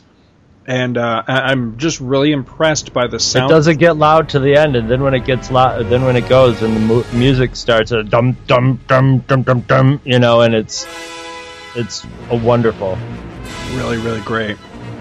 We need to do a, a, full blown uh, Khan episode at some point because we never really have. I mean, we've we've done a couple episodes that have touched on elements, but you know, the other movies we've done like you know commentaries or whatever. We've not really, to my recollection, done like a full blown Wrath of Wrath of Khan. Khan. I, at least I don't think so. Now you watch some Bibliomike or something. no, no, dude, you did one already, but to my recollection, we didn't. But maybe it's just because it's such a big deal, epi- you know, big deal movie that it just feels like we still haven't done it the proper justice. You know what I mean? Yeah, we have to do like eight hours on it before we exhaust it. Uh, let's see. Next up, You know we could. we could. Oh yeah, we could. We could. Oh, there's so much stuff to talk about in that movie too. Um, Poltergeist. That's you know I just rewatched that not too long ago. I want to say uh, within the past like six months or so because the kids had never seen it. not that it's a kid movie, but I figured they were old enough, you know. Because like Scotty'd seen Jaws and stuff like that, so I wanted him to see that, and uh, I think they got it. I think they liked it, if I re- recall. How could you not like it? How could you not be creeped out? Uh, you know, it's it's one of those classic 80 movies where it could probably be a scary movie that you show the kids, but then it has some moments of, you know, it's got the mo- the guy pulling picking his face off in the mirror and stuff that, Mhm. you know, moments of and corpses coming up out of the lawn of just sheer, you know, gory, you know, like R-rated horror. It's Tobe Hooper for one, you know. It's the same director as the the, the, the freaking Texas Chainsaw Massacre and and it's funny because Poltergeist Spielberg was producing Poltergeist and directing ET sort of at the same time, Mm-hmm. and he was making Poltergeist to be the big giant hit, and ET to be a little sleeper movie. Mm-hmm. And it sort of turned out the other way around. Not that Poltergeist was a sleeper, but ET became the like box office buster. But yeah, Poltergeist was yeah, that was Poltergeist was the beginning of when you started seeing those guys really, you know, the movie like, you know, Gremlins and stuff where you know, they really started throwing some strong gore and and violence in to PG. You know, this was this was a little predating PG thirteen. You know, this was a predecessor to bringing on PG thirteen. I'm sure. About what a great cast in this movie too. You know. Oh yeah. That's another one we could do a commentary or a whole show. You know, on. I would love to. You know, that's what I'm thinking. Is there's there's some of these where I'm almost tempted to kind of table comments, just you know, awaiting the commentary or Yeah, because well, a lot of these classic ones we know we're going to do a show on. Maybe this will be a good Halloween show. I, I yeah, let's put that one on the calendar. I love that idea because you're right. I mean, it, it's got, I mean, you know, you got Craig T. Nelson, you know, who went on to be Mr. Incredible and all that. Uh, you got JoBeth Williams, who she was the the mother in uh, in Desert Bloom that I was just talking about. Oh, right, right. Um, but yeah, I mean, just a phenomenal movie. And you know, I could be wrong. Maybe I'm forgetting a movie off the top of my head, but I think this was like the f- first full blown horror movie that that I ever really like seriously got into because you know, I, up up to that point, I purposely avoided horror movies. Well, it had Spielberg going Right, for it, right. so I think that's what what got you interested. I liked it because yes, it does have horror elements. You know, you got you got you know, zo- or not zombies, but you know, corpses and ghosts and you know, very spooky stuff. But I liked it more because it was damn creepy. Than you know, it didn't really have a whole lot of gore or you know, blood and guts or anything. It was more the creep factor. And I, I like that. I, I really prefer that in horror movies. I don't need to see, you know, splattery stuff. I'd I'd rather just be just seriously creeped out and, and scared out of my wits than than just see a bunch of splatter. You know, that that's just me. Ah, why can't you have both? that's what I say. Uh, and we're going to get that later on this year. Oh yes. Oh, Uh, let's see. Next up, Hanky Panky, which I I don't know what is this one. Let's see. It's got Is that John uh, Ritter? Uh, Gene Wilder, Robert Prosky. I don't recognize any of these. Oh, William Sadler. Really? William Sadler. Kathleen Quinlan. Those are the only other names I recognize here. Yeah, I have no idea what that movie is. Gene Wilder picture, apparently. Ah, moving along here. Okay, here's a little movie that you may have heard of called E.T. the Extraterrestrial. Yep, the little sleeper hit of 1982. Little sleeper hit on a budget of 10.5 million. Made had a, do- a domestic gross of 435 million dollars. So much merchandising too. Holy crap! Holy shit, dude! Almost a almost a half billion dollars in 1982. Unbelievable. That's crazy. It was kind of a big deal. It was a huge, huge deal. Um, man, there's so much I could say about this, but I know we've got a, a an episode just waiting in the wings for ET. As a matter Yeah. of fact, I'm going to make the commitment. Oh gotta, my god! Do you know how many times we listened to the? Ah, yeah. You got to keep on me about this, but I'm, I'm going to make the commitment. I'm serious about this. You're gonna dig out that? Tape, I'm going to dig out that tape, and when you're here, I'm going to I'm going to give it to you. I'm gonna Yes. hand it to you, and uh, and I'm I'm still I'm hoping it still works. Cause so far as I know, I think it's out in the garage in a box right now. So uh, you know, in the Florida heat and all, I hope it's I hope it's still good. I hope it's still playable. But yeah, if I can hunt it up, you can have it when you're here. And uh, what it is, so what we're talking about, is in 1982 at the height of ET's fame and popularity and, and everything at the theater. Chris and I went to a showing and uh, and I recorded the entire thing. It was just an audio recording, but I recorded the whole thing. So you you basically get to sit in the theater in 19 you know in the in the summer of 82 1982. and Mhm. and watch ET. And uh, and I think it's uh, you know I think it'll make for a nice little time capsule because me and Scott Yeah, talking to each it- It's other. with us. You can hear us talking to each other. And uh, but more than anything, what what's really cool is you're you're gonna get the crowd. Re- you're gonna hear what a big friggin' deal this movie was because people loved it. You know, so in the funny parts you hear the crowd roar. You know, in the quiet parts you can actually hear people crying and sobbing. It's it's really you know it's it's something. So yeah, let's fingers crossed that it still works and it's it's you know it's salvaged. Don't you hear your sister say something at some point? But Like, she didn't go with us to that one. okay, That was a it was a subsequent rewatch. I, I took my little sister. She was uh, well, my sister's nine years younger than me. So let's see, 1982. She was she was um, she was five. No, she wasn't even five yet because her birthday's in December. So she was uh, she was younger than Gertie then. yeah, because we were we had just turned 14, and she would turn five in December. So she wasn't even five years old yet and I had to hold the theater seat down for her because she was so tiny that she didn't have the weight to keep it down on her, you know on her own. And so by the end of that movie, my arm was friggin' killing. she loved it. And she she tells me that she still remembers that too, which I think is really neat. But she remembers going to see that. Speaking of my little sister, she uh, she plays very heavily into my uh, less than fond memories of the next movie, which I don't think I've ever actually sat through the movie, but she had the soundtrack to it and drove me freaking bananas with it, which was Grease Two. Oh, It was this terrible! damn song called it was called something like Cool Rider or something. I think that was the name of it. Something Rider.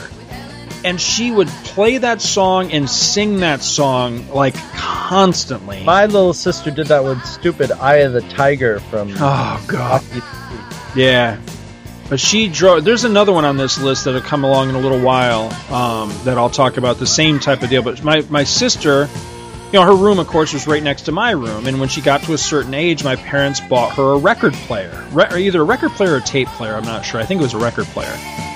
And she had just a couple of albums, you know, starting out, and she would just play them to death. And I remember Grease 2 being one of them. And uh, like I say, there's another movie coming along here shortly where there's a song from it that she played just back to back, constant.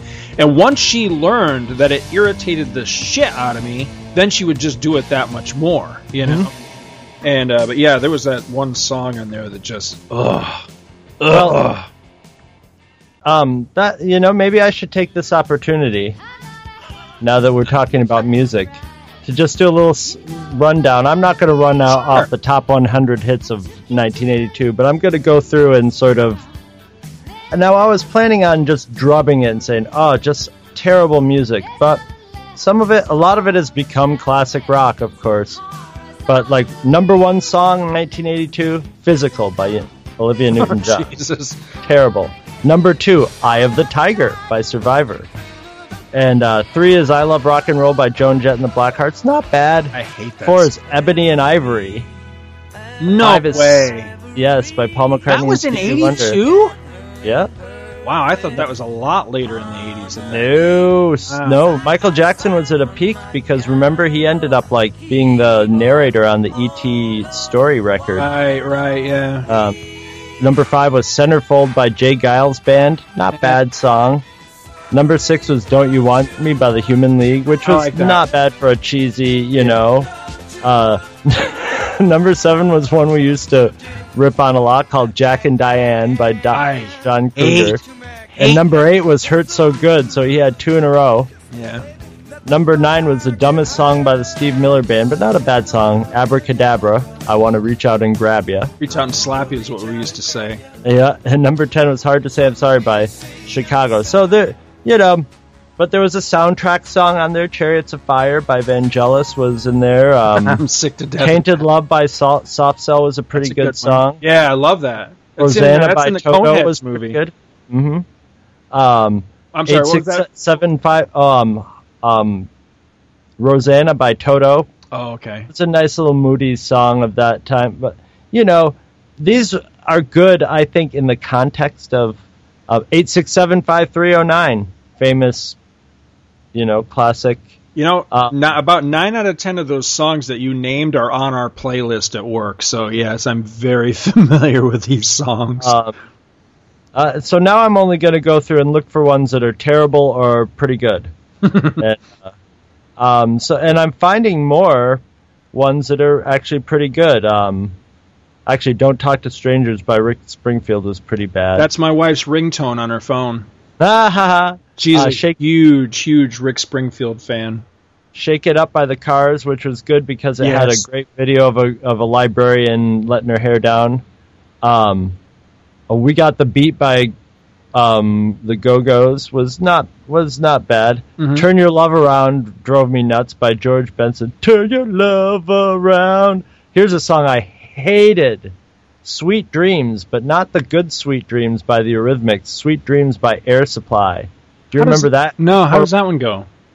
Close your eyes, I wanna zoom in your thighs. Oh, kiss you. Is that the one? No, that's a that's a Beatles song. What the hell song are you talking? Are you think? Are you saying? Yeah, it's by Air Supply. I don't know it. Blah blah blah blah blah. I see you tonight in my sweet dream. Oh, it's terrible. Uh, I don't know Um, that one. Here's a good one. Who can it be now by Men at Work? I, love like that song.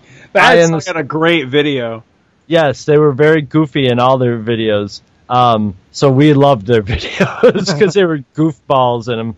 Um, um, who can? Yeah, who can it be now? Um, "Eye in the Sky" by Alan Parsons Project was a Mhm. was a good song. Um, "Leather and Lace" by Stevie Nicks and Don Henley. I used to hate that song. "Even the Nights Are Better" by Air Supply, another shitty song.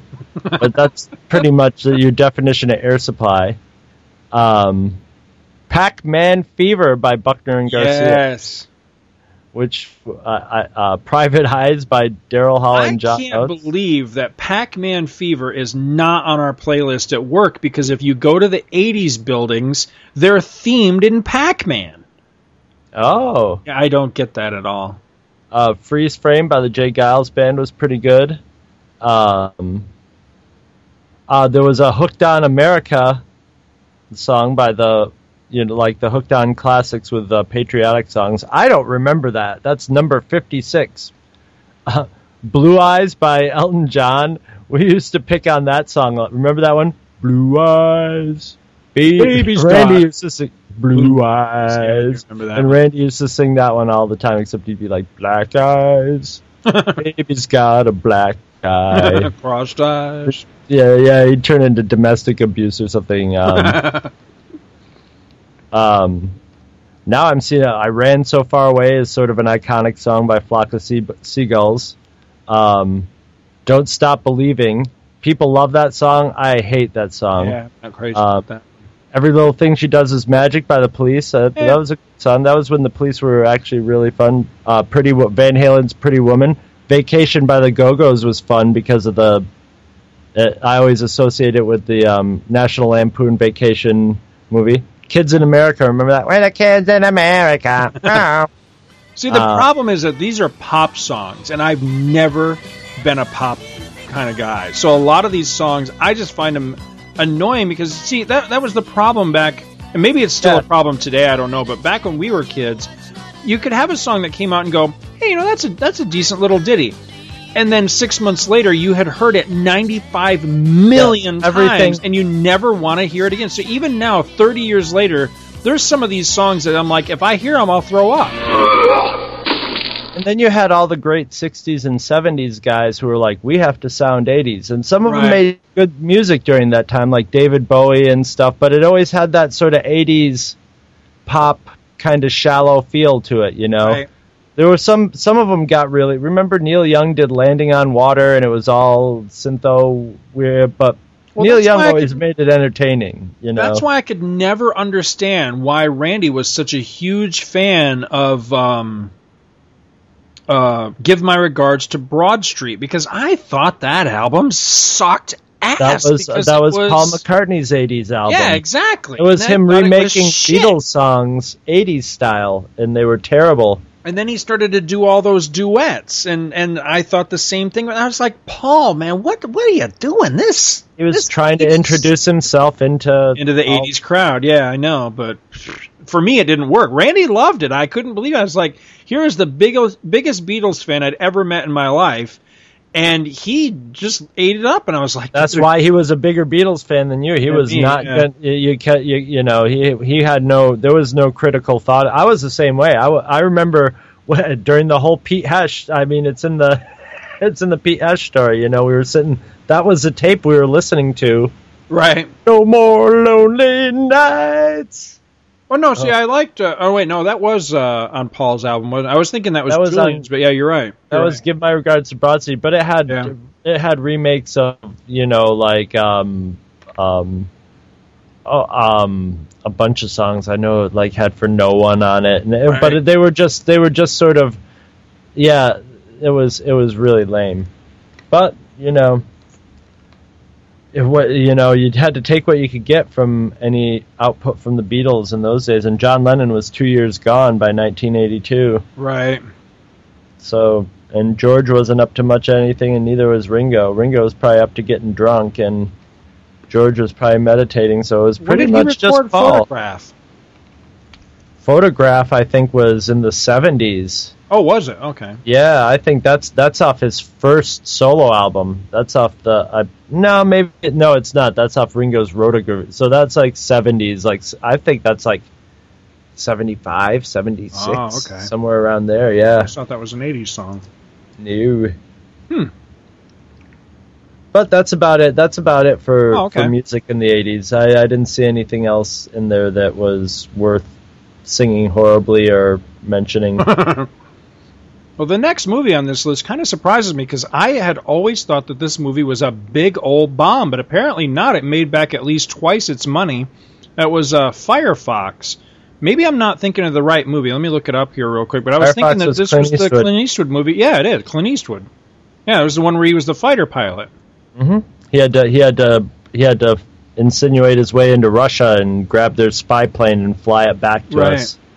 I remember being bored stupid by that movie.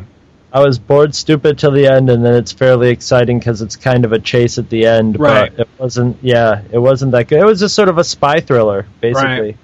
It's kind of a departure for uh, for Clint. Mhm. Let's see. We got author author, which I don't think I've ever sat through that. That was Dudley Moore, wasn't it? Uh, no. I think you're No? thinking of Arthur. Arthur. This Yes. was uh, author. Author had Al Pacino was in that movie. Oh, okay. Dyan Cannon, Tuesday Weld, James Tolkien. I. I remember it, but I I guess I forgot don't that it was uh, Pacino. it, yeah. Here's a big one. Uh, at least at the time it was. And my feelings on this movie have greatly changed with age. Maybe I need to examine it again. But I know the last time I went to see it, or the last time I actually watched it was it was when it came back to theaters. God, this had to be over 20 years ago now because I still lived in New York at the time. Randy and I went to see it, and he fell asleep. I know what and that was uh, Blade. Runner. hmm I love it. I, I guess I need to watch it again, but like I say, the last time I watched it, I, I felt well. Of course, it was one of those special editions they put out, and every Mm-hmm. time they put out a special edition for this movie, they tinker with the friggin' thing, just like the the Star Wars films. And this particular one, I think, was I'm almost positive it was the narrationless version. Yeah, which do you wanna- after seeing that, I was like, you know, I kind of see what I kind of see the studio's point because without the narration, it's it's kind of a snoozer. I don't know. Yeah, he did, he didn't want that narration at all. It changed. Uh, there's there's very there's a lot of big changes in the story without that narration and without Mhm. the and without the happy ending thing where it was like, oh well, you know, she doesn't have a time limit before she dies, you know, so she was a special one, so we go off to live happily ever after. It was, Right. It it, it, it did not. You know, it took the the studio was like, ah, it's too bleak at the end. We better have Harrison Ford say something so he basically, you know, fill in the blanks that she's not gonna. Don't worry, guys, she's not gonna die or anything like that. Right. So, it was, yeah. Usually, I'm not a big fan of, of studio, you know, interference like that. But in that particular case, having seen both, and maybe it's a, maybe it's just a case of, you know, I, I grew up with one of them, you know, so then to see the the, the intended author, you know, the intended uh, uh, uh, director vision. It just didn't work because the same things happened to me a couple of times now. I know another uh, big example is um, the Donner cut of Superman 2 is the same type of thing with me. You know, I grew up with the Lester one, so I'm used to that one. So then I go back and I and I see the the Donner one and I love I mean Superman the movie by Donner is my favorite movie. I should love the Donner cut of Superman 2. I watched it and I was like, nah, I got to be honest, I like the other one better, you know? So it was uh, it was the same type of thing with with Blade Runner. You know, I liked the one that we got better. I, I saw the director one and I was like, yeesh, you know, this this movie's kind of plotting, you know, without that narration in there. I can I don't remember the ending being different. Um, I remember talk of that when at the time when it came out that he was really chafing against that tacked on ending, but I don't remember the the version that I went to see. It doesn't. It doesn't. It just takes out narration. That's all. Oh, okay. But the narrate. The, but not having the narration changes the whole ending because Oh, so you're saying it still has the same ending except he he narrates It does- that they- she's going to live? that that was that was in the original. That was what the studio tacked on originally, Right. and he hated that most of all. I got Like the first time they did the re-release, he took out just that narration at the end where Harrison Ford was like, "She was a special replicant, replicant. You know, she didn't have a, a a death, you know, timer on her or something like that." He took date, that out, yeah, and and he he hated that. He he wanted her to have a you know to be sort of bittersweet, and he also wanted there to be more question whether um, Deckard was a, a, a replicant. So the you know the, uh, that was one of the running themes in the movie is he wanted it to be like perhaps that Deckard was a, a replicant himself, and it sort of like the narration sort of took that aspect out of it. So that's Hmm. why he wanted it gone. Hmm. I don't know. I'd like to. I love that movie. I could watch it over and over again. I like the slow ones though. I like them plotting if they're done right. You know the the way I like them. That might be one And to pull one out and, and throw on the, the commentary pile at some time because That I, might not you be a commentary one because it's a long movie, but it might be one that we, you know, we get a couple guests, you know, and Right. uh, and uh, we all watch it and, and talk about it. I th- I would really enjoy that. It'd be worth a look back because, like I say, I, I had super fond memories of it as a kid, but it's just uh, you know Considered a classic. Yeah, definitely. Next one's a personal classic for me is uh, Monty Python Live at the Hollywood Bowl. I must have watched that a million times on HBO. It's great. It's you know, it's it's a minor Monty Python movie to me. Right. Because it's sort of you know, it's rehashed stuff from the TV show. A lot of it. Mm-hmm. with with variations on it, but it's no like Life of Brian or or Holy Grail or you know something with a narrative or or meaning of life. But it's but you know, come I on, look at that one as a- it's still fun to watch. You know, I think that one's a, a perfect. Uh, you could use it as like a primer for you know if you wanted to try to get somebody into Monty Python. right? That that and and uh, and now for something completely different. Yep. be, You know, Yeah. would pretty much would pretty much get you get you going on the TV show, and then you could go to town from there. Next one's almost a textbook uh, definition of a bomb. Megaforce. Oh, Uh, that was Chuck Norris again too, right? Uh, you know, is he in that movie? I remember the ads. I remember the toy. They wanted this movie to They're be like the next the Star comics, Wars. yeah. And it just It was a video game and everything. no. Yeah, this was- had Barry Bostwick, Michael Okay. Beck, and Henry Silva, the three that are listed here. I don't. It just had to- the the guy on the in the ad looked kind of like he had the yeah, it does look like him.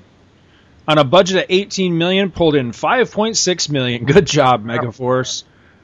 And last up for uh, June 1982, a movie that I know that you are a big fan of, The Thing. Hmm And that's the one I was talking about that has tons of gore plus creepiness. You know, just the the dark, the old dark house creepiness. Awesome soundtrack. The this um, by Ennio Morricone.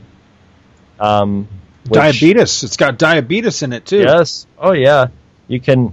There's a. We have a. We already have a. There's a vault of startling monster horror tales of terror, dedicated to this very movie from our John Carpenter run that we just recently finished, which you should refer to because it's that I love that movie and Kurt Russell. it's a Kurt Russell movie. Come on, a tough guy Kurt Russell. movie. That would be a movie I would imagine your dad would really like. Kurt Russell in that movie kind of reminds me of your dad. with the with the beard and tossing dynamite and stuff. Yeah, I could see that. Not that your dad used to toss dynamite, but I could see him doing it. So yeah, one of my all-time favorites.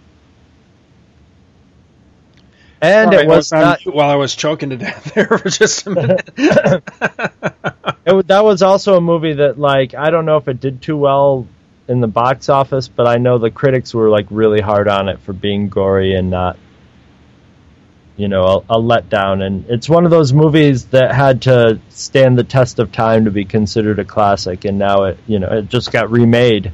So it doesn't list here what the what the budget was, but the uh, the gross domestic was thirteen point seven, which doesn't sound like a lot. But you compare it to the Times and the other movies on this list, and that's that's Mm-hmm. it might be not pretty bad. good. Yeah. it's not bad compared to some of the other ones on there. But uh, yeah, I that's a movie I desperately need to watch again because I haven't seen that in so long that I really don't remember it very well. It's and it's- I'll even go, up. huh? It stands up, that's for sure. It it stands the test of time. I'll even go so far as to say I'm not entirely sure I've ever seen it start to finish. So yeah, I definitely need to to dig that one out and watch it. But uh, I'm trying to remember. I, I may be remembering my timeline wrong, but is that the first big like trying to break away from that Disney Star Image movie that that Russell did? Or, or wait, no, uh, what you call it would be earlier than that. Escape from New Escape York. New York, yeah, that's right. I forgot. But yeah. Um. All right, so jumping back to the world of comics for June, June 1982, big deal for comics.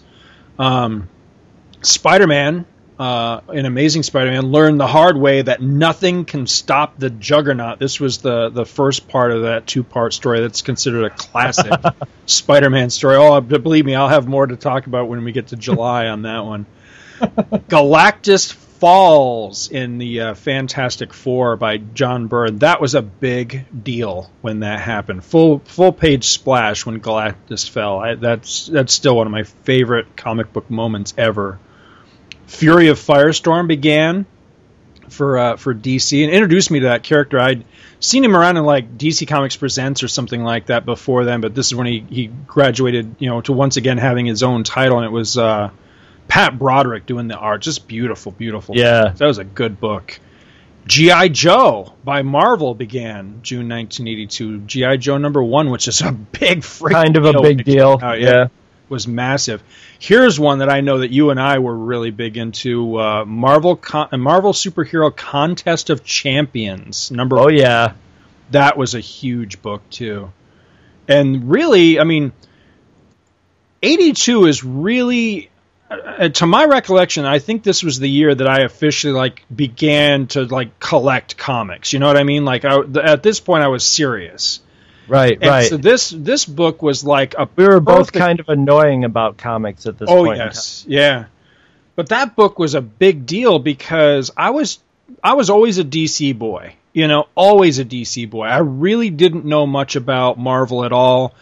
You know, I really never dabbled much with their characters. Then all of a sudden, just at the time when I'm really starting to get into certain books like FF and Spider Man and stuff like that, all of a sudden, boom, you get Contest of Champions that gave you every friggin' buddy was in that book. I mean, everybody. Characters that, you know, we hadn't seen in years, characters we'd probably never see again. I mean, it was kind of like the Crisis on Infinite Earths of Marvel Comics at that time. I mean, anybody that was anybody was in that book. It was awesome. And that uh, I really, really enjoyed. That's one that I would love for us to do a show on sometime together, Chris, is Contest of Champions. God, I haven't read that since it Yeah. since it happened. Like get like me, you, and Mike together to cover that. I think that'd Mhm. be awesome because that's god damn do I love that series. It's so good.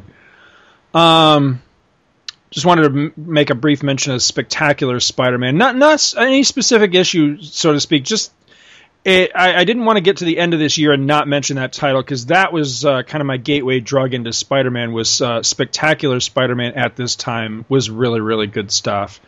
The Silver Surfer one shot uh, was out by John Byrne, which uh, you know kind of introduced me to Silver Surfer. I mean, I knew him, I'd seen him around, but this was kind of you know where you, you kind of got his story, so to speak, you know, because he was just the the solo deal in that book. Uh, Superman Family, which used to be uh, Superman's pal Jimmy Olsen before they folded all the uh, different Superman spin-off series like Lois Lane and stuff into one title. the Superman family folded with uh, issue number 222 in uh, June of 1982. The origin of Cyborg was finally revealed in uh, Tales of the New Teen Titans number one. Do you remember that? It was a miniseries, four issues? I just- Yeah, I got them all when when I won um, one of those auctions. Ah. I got all four of those autographed. Oh, that's right. That's right. Yeah, that's a great story. That's a, I really always liked that. I mean, it's basically it's Steve Austin, but it's still pretty cool, you know. hmm And wrapping up uh, June '82 in the world of comics, here's a book that I know that you and I were seriously excited for, and the results were kind of mixed. Team America number one. Oh yeah, mixed. Yeah, they sure were mixed. And just like they mixed up the Kool Aid at Jonestown. All right, so jumping back, did you have anything else on uh, on June '82? No, I think I'm good. All right. After Team America, I think I have to go purge or something. ready to move right along. All right, so jumping yeah. back to the world of movies, we've got The Secret of NIMH, which I don't know if I've ever seen that movie. Was that the first um, Don Bluth breaking away from Disney movie? It was a Don Bluth movie. It was based on Mrs. Frisby and the Rats of NIMH, Right. and it was about animal animals that were experiment animals. Hmm. I don't know if I've seen that all the way through. Yeah, me too. I It's uh, I've seen parts of it and it's beautifully animated and it's dark. It's a very serious kind of yeah. animation, but it was definitely Don Bluth. Yeah. Oh yeah, I know it was him. I- It's just I'm trying to remember my Don Bluth timeline and if this was the first thing he did after he he because he was one of Disney's like big deal animators guys, yeah. and, and he all of a sudden he just up and left to form his own animation studio and really kind of left Disney in the lurch and I want to say that this was the first thing from him on his own, but I, I, I, I might I might be missing a movie in there somewhere. But uh, I've always had strong associations in my mind between that movie and uh, and the Black Cauldron. Black Cauldron, yes. Yeah. Uh, next one on the list is another uh, Disney movie. And you know, dude, we really ought to do a show on this one sometime. I can't believe we've never talked about this, which was uh, Tron. yeah. And you know, I've always Tron. We did a ma- we did the massive Tron show with um. I know. I was being facetious. oh, But no, I know. We did two massive Tron episodes. Are you kidding? But yeah, we did. We had two epics. Well, it's funny because not long ago, somebody was like, dude, you guys had to, you know, not, when we first started Commentary Monthly Monday, one of the first pieces of feedback we got is, dude, you guys should do a commentary for Tron. It's like, uh, yeah. we did that about a year and a half ago, dude. Where have you been? But, um, you know, I've always heard, you know, how poorly this movie did and everything. And, and this goes back to my question earlier: is what what do you label success? Because according to this, Tron was made on a they were hoping it was going to be Star Wars. Star Wars. That's, That's, the problem. Yeah, and see, I think Tron Legacy, I think suffered kind Mhm. of a, a parallel fate. Yep. Because I think Tron Legacy, despite the fact that it raked in money, is looked at by Disney as a failure because it didn't meet expectations. And I think that's kind of bogus. I got to be honest with you. I think that there should be a huge disparity between, you know, this movie made money and, you know, we really wanted it to make this much money and it didn't, so it's a failure. I, th- that seems a little bit strange thinking to me, you know? That's corporate thinking. That's like that's like the business suits thinking. They're like, well, we projected this with it, and it's like, well, where'd you predict? Project that? Oh, we pulled it out the ticker tape that comes out our butthole. You Right, know, yeah. what, where, what, you know, Exactly. there's no algorithm to figure out how much your movie is going to make and if people are going to like it. There's just no way, you know. you know, on a budget of 17 million, pulled in 26.9, uh, so almost 20, almost 10 million dollars above its its cost. So I mean, not like a phenomenal success, but at the same rate, I mean, it made its money back plus some. So I, I'm kind of mystified by that reputation of you know, well, it's a cult classic. Well, no, it, it it performed well. I mean, Mm-hmm. I don't know, it's kind of odd. Anyway, this was the other movie I was talking about with my sister a while back, which was uh, I don't think I've ever actually sat through this movie, but she had the soundtrack to it, which was Six Pack, that starred Oh God. Kenny Rogers, Mhm. and it had this damn song in it. I I think the name of the song was Six Pack, if I'm not mistaken. And she must have played that thing a billion times, and it was like, oh my god! I mean, I just, I, I wanted to just just record or cassette, whatever it was. I'm surprised I didn't actually. Uh, let's see. Moving along, I, there's a list here of a bunch of movies. I don't know what they are. Young Doctors in Love. I think that might have been a comedy. It was a it was a hospital version of Airplane. Ah, tried to do yes. the same sort of thing as Airplane. That's right. That's right. I do remember that now. You're right. Um, let's see. Summer Lovers, a Midsummer Night's Sex Comedy. Woody Allen, pretty Oh, good it? movie. Oh, okay. Yep. Best Little Whorehouse in Texas. Is that the one that had Burt Reynolds and and uh, what's her name? Yeah. Boobs, Dolly Parton. Yeah. I was thinking it was the one that had Dolly Parton and Sylvester Stallone. What is that movie? That's like road, not Roadhouse, but it was some. Yeah, I know what you're talking You know what I'm about. talking about? Yeah, that's what I was thinking. That yeah, you're right. It is the one with Burt Reynolds, though. Here's one I know you liked: uh, World According to Garp. Yep, the, the that's where that was the first like time that people took Robin Williams seriously as an actor, and pretty much I don't know if it was his first movie, but when John Lithgow came into prominence, Mm-hmm. played the whole played a transvestite in the movie, transsexual, somebody getting the operation, you know, from male male to female, and and you know John John Lithgow dressed up in in a dress and a wig is just it's awesome, and he stole the movie too. He was awesome in it. He was a, a great character. And I, I was a big fan of the book. I'm reading a book by the same author right now, actually, John Hmm. Ir- Irving, one of my favorites but yeah, that that movie was a big hit too, and people were very surprised that Robin. They were just like, "Wow, Robin Williams, you know, plays a regular role in it. You know, he's he's actually pretty good." he can act. Mm-hmm. And that's another one I'm not sure I've ever seen that start to finish because that was always the problem with with HBO back then was you know you you'd, you'd start a movie like and it you know it was already in progress you know what I Mhm. mean so you'd catch it from like the halfway point or 20 minutes in or something Yeah, like that this- so Garp wouldn't make much sense unless Yeah. you watch it beginning to end. It's a it's a bizarre movie. It's it's it's a great book. The book was a huge bestseller.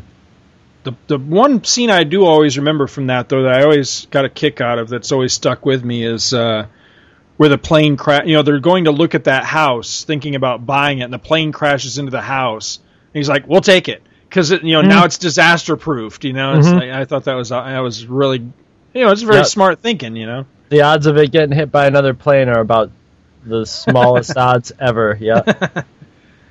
Uh, let's see. Next on the list, I had to look this one up because it sounded familiar, but I didn't know what the hell it was. It's called Zapped. It was a Scott Baio movie, and that's Scott Baio, where he gets telekinetic powers. Oh, oh, so it's got to be like that. Uh, It's like a it's like a Nutty Chevy Professor Chase. type movie. What was that Chevy Chase movie where he got telekinesis? That was a great movie.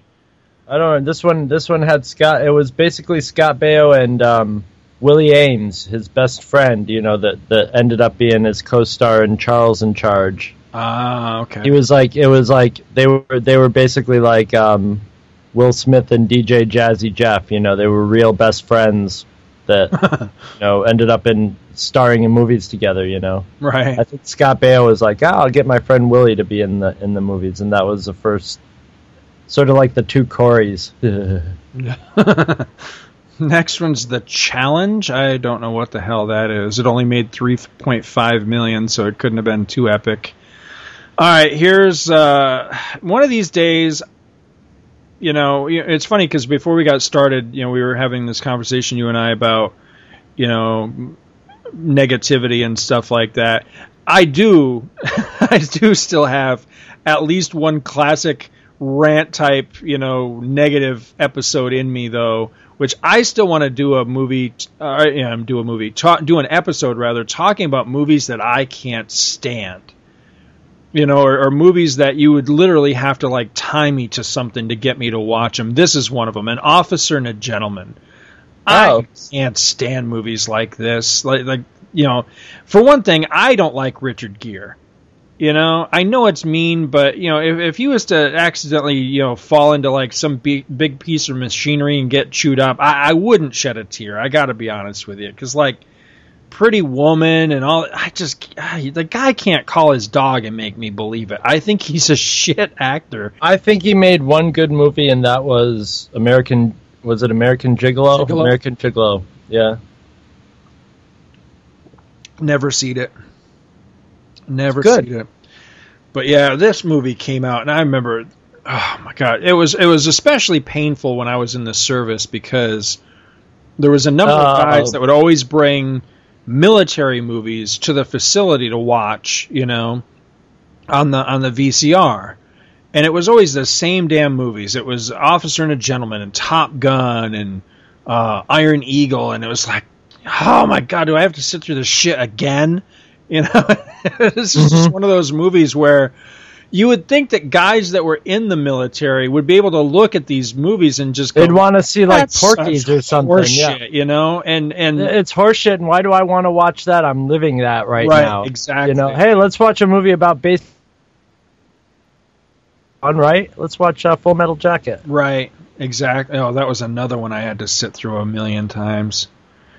Um, yeah, that's all I'm going to say. Love Although there, movie. there was one moment, there is one moment that I did like in that movie, though, was the the part where he's trying to prove himself to. Uh, ah, what was that guy's name? It's such. He's always plays an asshole.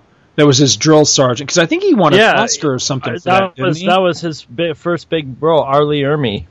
Is that his His name? drill sergeant, R. Lee Ermey. No, no, no, Yeah. no, not not not uh not not uh, Full Metal Jacket. No, I'm talking back about uh Louis Gossett Jr. That's his name. Oh, I didn't Officer see that movie. Yeah.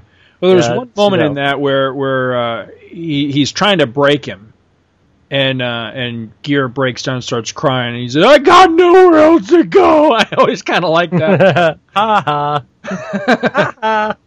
Oh, let's see. Moving swiftly along, we got uh, Forced Vengeance. This sounds like a chop socky flick. What is this? Let's. Oh, sure enough, martial arts. That's another Chuck Norris flick. Okay, that's all I need to know about that. Things are tough all over. Is that a Cheech and Chong movie? Yeah, man. it's, uh, I, I, I, yeah, man. That's that. Things are tough all over. Is pretty good, actually. Mhm. Things are tough all. Uh, if I recall right, things are tough all over is where they start out working in a. They're working in a car wash for two Arabic guys, and there's a lot of herpes jokes because it, they mispronounce hairpiece. Do you like my hairpiece? yeah, I just got some new hairpiece. Really, you know.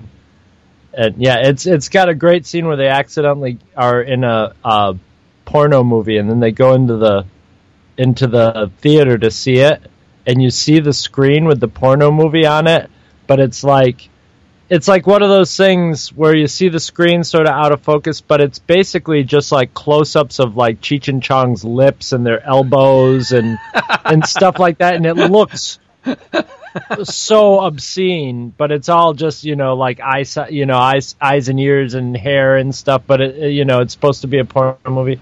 That was probably I think the last great um, Cheech and Chong movie, and that's the one that has. I just put a video of it when I was apologizing to Mike Bailey for photoshopping him into a Nirvana album.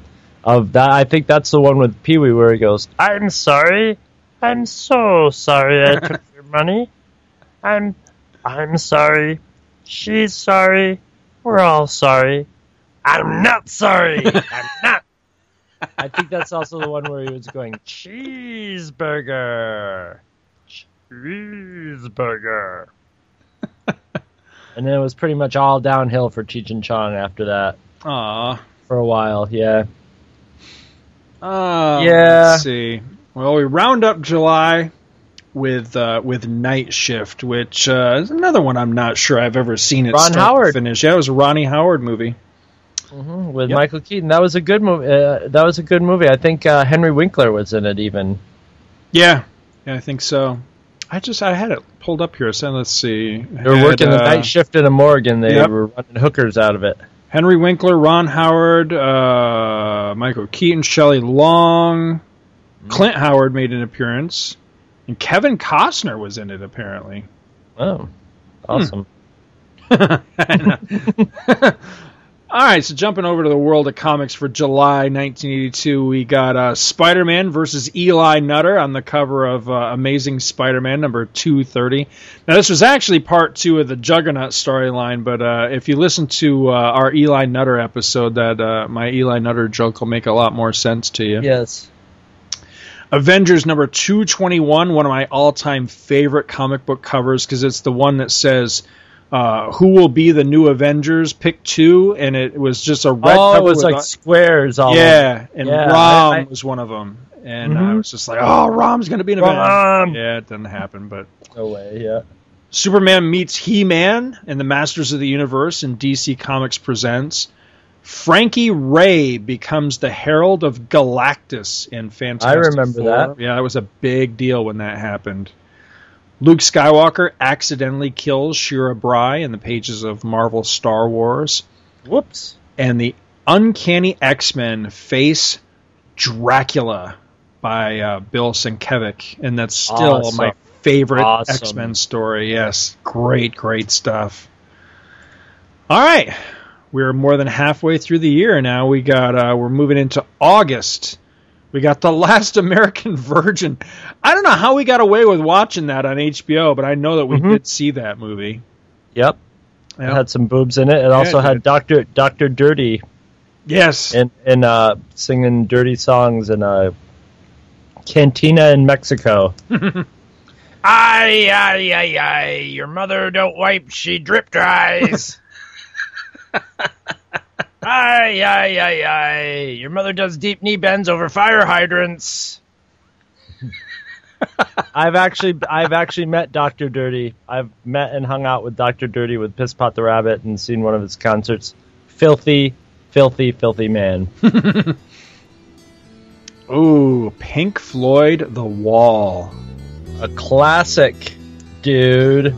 I'm, I ought to fire up my bong and tribute to this one.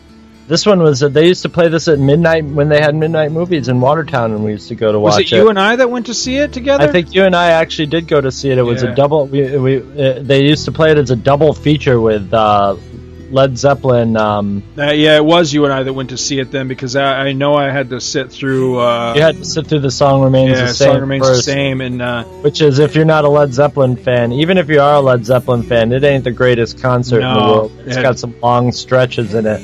It, it that was painful because I love Zeppelin, but yeah, that I'm not. See, I'm just not a concert. You might like it. You might like it better now because no. some of the fantasy sequences in it are really funny and cheesy. but yeah, it's like not one of the you know Led Zeppelin were great and they did some of the most epic concerts ever. The one they filmed for this weren't one of them.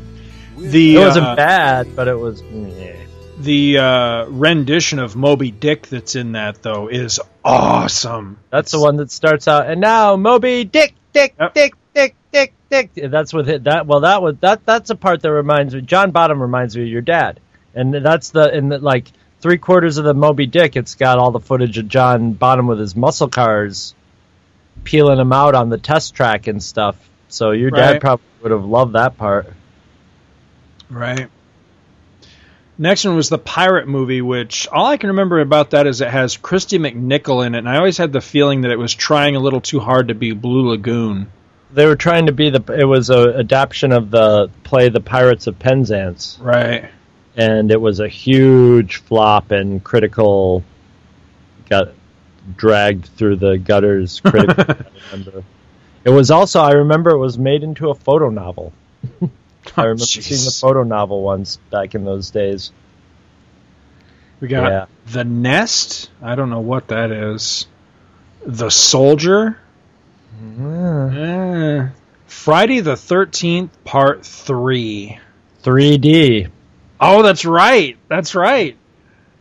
Uh, I've Yeah. only ever seen one of those, and I don't even know which one it was. It might have been that one. I have no idea. Oh, you know what? I do know which one it was. It's whichever one ends with um, one of the Coreys becoming Jason at the end of the movie. Oh God, that's like further on down the line. Yeah. I think. I think that's like four or something like that. I don't know. Luke Giaconetti would know. Hair Metal Hero, they'd know. All right, next one up was one that I wish I had been a little bit older to truly appreciate the phenomenon that this movie was. I mean, I've seen it. I thought it was okay, but it was a big, big deal for kids that were a few years older than us, and that was Fast Times at Ridgemont High. Yeah, I love that that movie. Uh, that movie, I love that movie. I love it, love it, love it. Not not just for Phoebe Cates' nudity and um, what is it? I can't remember the Jennifer something is is a little naked in it too, but it just I wasn't at that age. You you and I weren't that age, and it was set in California but they were real teenagers, and it had the iconic Sean Penn as the stoner, and it had you know with his his um his teacher Mr. Hand, who is my favorite Martian, Right, Ray Walston, and yeah. yeah, and their and their whole their whole you know battle for dominance of the classroom. It was just it was a great. It was one of those movies that also used the music of the time Right. it was based on a uh, article written for Rolling Stone magazine, and that director ended up becoming like he did Vanilla Sky. He did. He's he's a really a good woman director. directed that movie. Oh, maybe it was. Maybe it, maybe I'm. May, or Yeah, it is. Amy it is. Heckerling? Amy, yeah. Amy Heckerling. Heckerling, Okay, yeah. that's the woman that was friends with my film teacher, and they were in a biker movie together. Ah, Okay, I'm getting, I'm getting, I'm getting her mixed up with the guy who directed um, Vanilla Sky and those movies and a- Almost Famous. says here that this was scored by Danny Elfman. Is that right? I never knew Parts that. of it, parts of it, Wow. because that was when he was. He it was was still probably more like Boingo, Oingo right? Boingo. Yeah. yeah. Yeah. He was Man, doing a lot of soundtrack. shitload of stars. I mean, I remembered like Sean Penn Oh. and stuff, but yeah, it had Nick Cage, uh, Jennifer Jason Lee. I think is who. you were Jennifer Jason of. Lee Yeah. is the is is naked in it. It's Is she got the uh, blonde that has ends up having an abortion in that movie? Yes. Oh, I Yes. think I need to dig this movie out and watch it again. It has um it has Ju- Judd Nelson as Judge the Reinhold, doofy, Judge- Judge, Reinhold. Yeah. That's who Judge Reinhold is the doofy brother who works at the like burger place and thinks he's really cool and is a total tool. It's it's an awesome, awesome, awesome movie. It's got the great scene where the kids crash. The, the the kids are out in the one kid's brother's car, and he's like the big black football player, and they total his car. That Forest And the- Whitaker. It was Forest Whitaker. That's right. And and they're like, he's he's like, oh, my brother's gonna fuck. We're fucked. He's gonna fuck us. My brother's gonna kill us. And he's like, what's he gonna do? Is he gonna fuck us or he's gonna first he's gonna fuck us, then he's gonna kill us? And they're like, okay, well, we, let's do a plan. And they painted the car up to make it look like the opposing football team had trashed his car. And he's like standing there, just like, and starts just tearing the football, the other team apart. You know, in the in the big game. That movie, oh yeah, you should definitely check it out again. It's it's got some great humor in it, and the and the and the actors are real teenagers in it. They were actually teenagers at the time, so it doesn't have that thirty year old, you know, actor playing a fifteen year old feel to it. You know, they're actually gawky and kind of goofy. classic, a classic. Next is The Tempest, which I don't remember this movie at all. Do you remember that movie? I do um, just as as a title. Okay. Uh, and then I, you know, it wasn't until literally until doing this show and looking at this list, I never ever realized, I never would have believed that uh, if you could see what I hear and the Beastmaster came out in the same year within a few months of each other. I am Dar. I seek the temple of Ar. and that movie was kind of a sleeper hit, but then it turned into that TV show that was went for years. Oh, I never knew about sequels. this. Oh, I, and there were sequels. Oh yeah, there was. A, I saw the first sequel and it was shit. Oh yeah. And that's all I was aware that there was was the one sequel. I didn't realize there was more than that. One of one of my favorite directors, Bob Coscarelli, who did Phantasm, Hmm. did did the Beastmaster, and later went on to do um, Bubba Ho-Tep, another masterpiece. I still need to see that. I still. Oh, you would love seen it. It's Oh awesome. shit! I forgot that Jan John Amos is in that movie. He played Seth, that big friggin' dude in that movie. He's a badass in that. I completely forgot he was in that movie. Man, this that's a movie that I wouldn't mind digging out again and, and checking out in the future. Is the Beastmaster? Damn, I haven't seen that movie in forever. It's cheesy, but it's entertaining. Yeah, It's it was. movie. It's, I- it's I- a di- different kind of sword and sorcery. He took a different tack on sword and sorcery.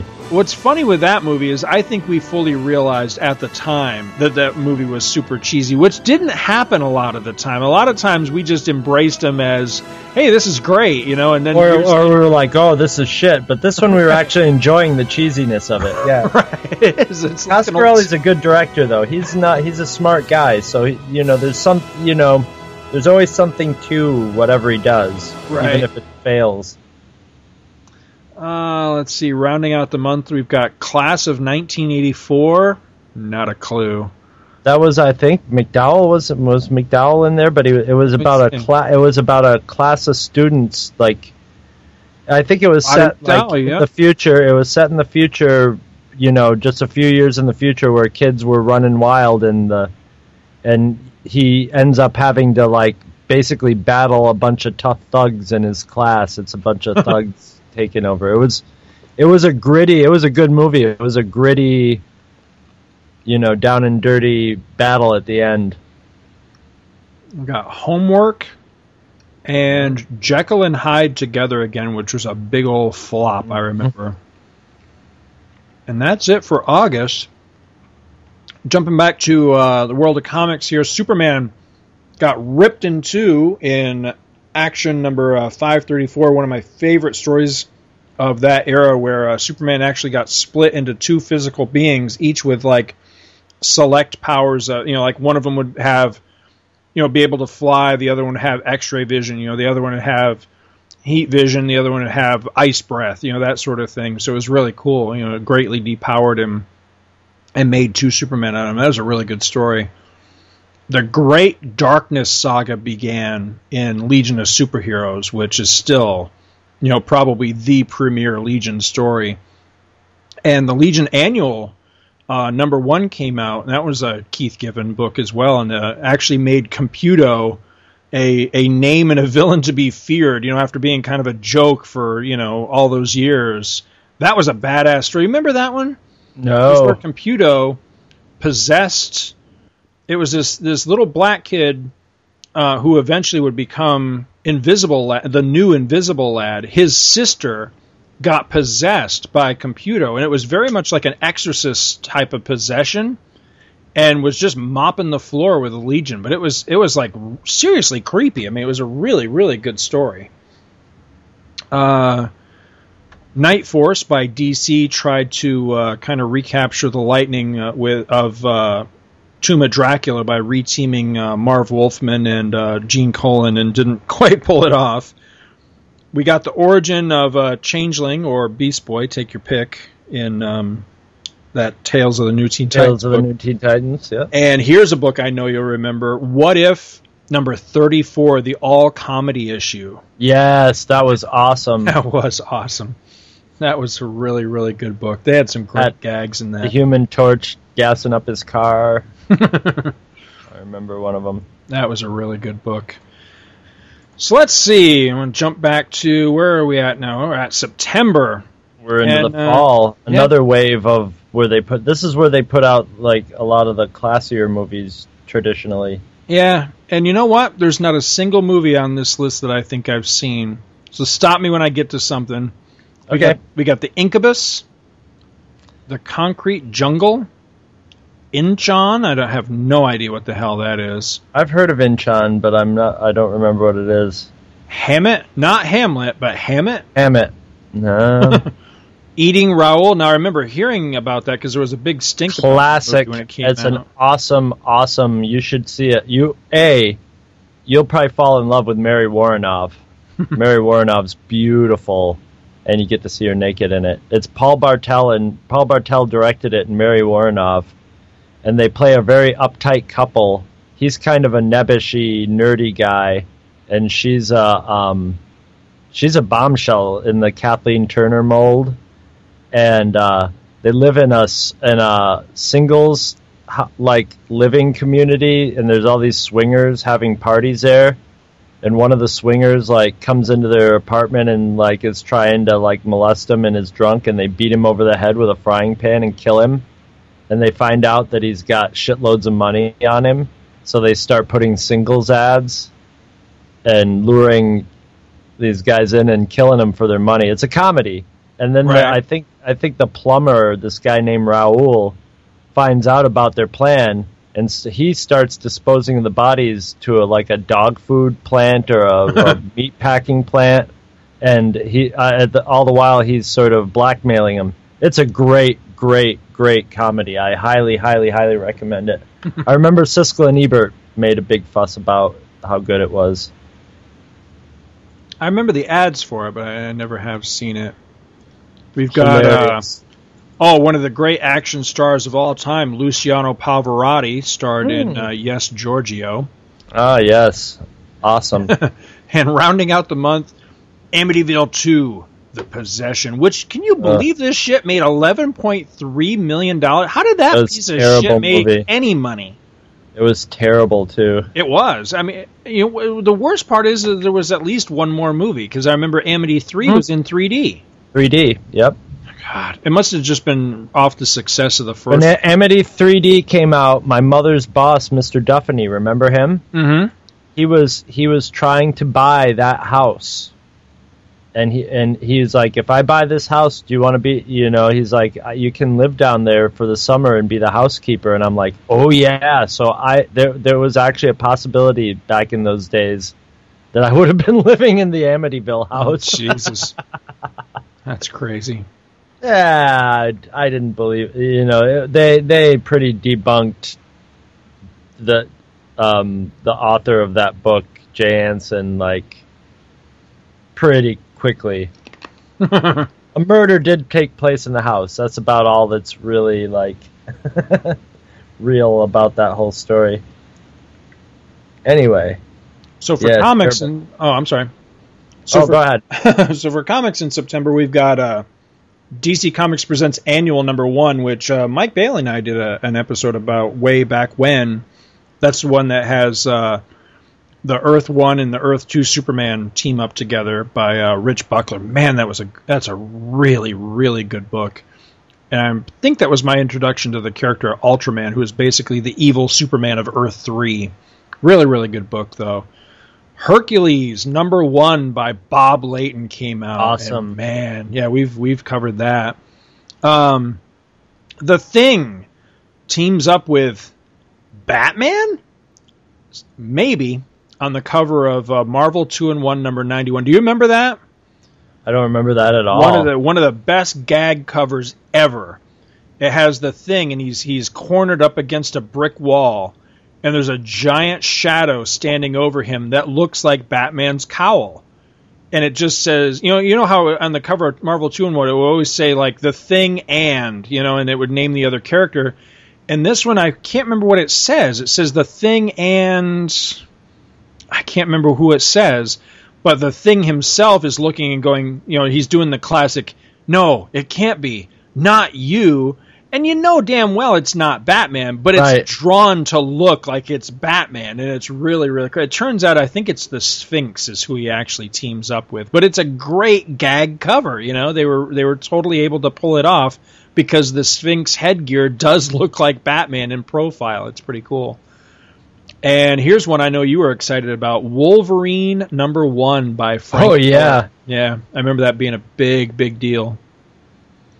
I bought that off the stands. You still have that? Uh huh. I only have number one. I don't have the rest of the the other three. I wish I did.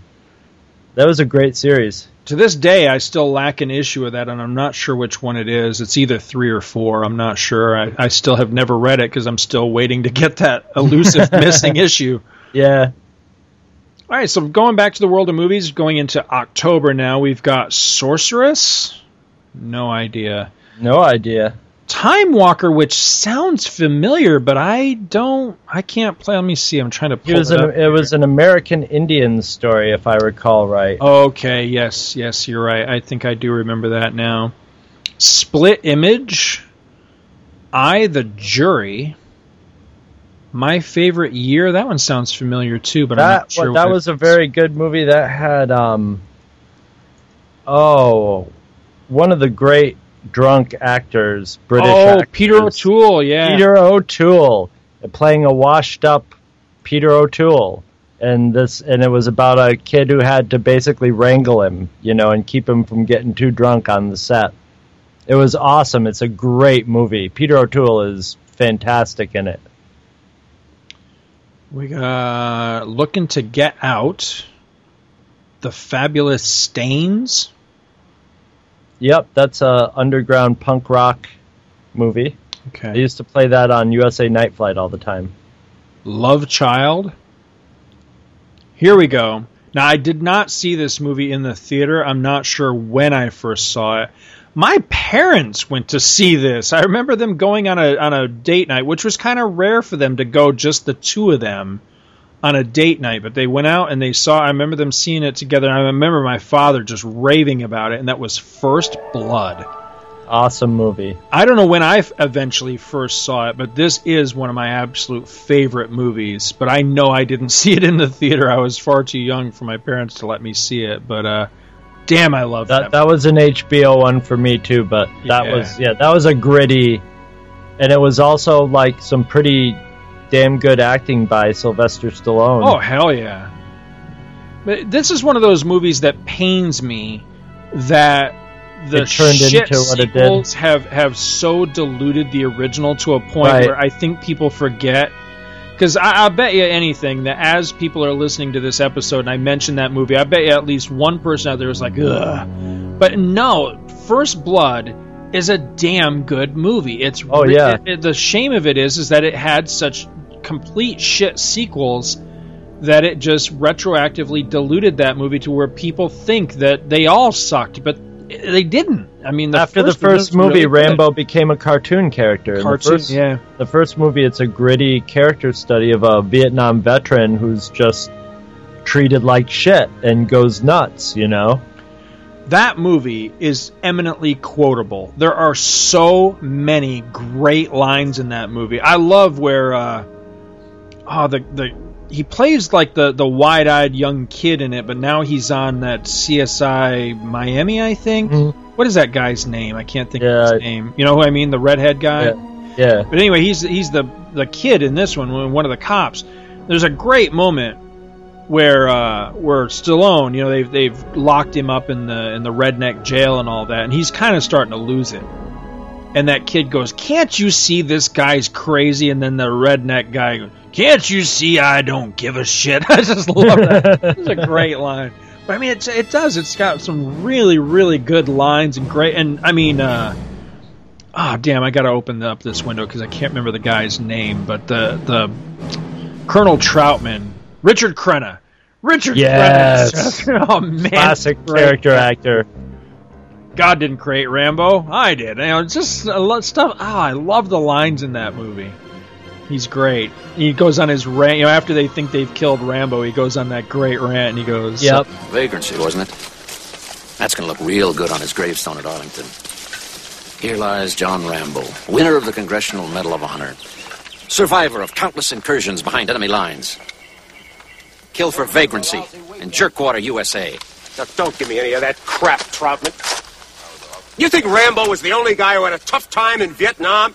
He killed a police officer, for Christ's sake. You're goddamn lucky he didn't kill all of you. And it's just this great rant. I just, I every time I watch that, it's just one of those fist pumping movies where I'm like, hell yeah, you tell him there, Colonel Trautman. I love that movie.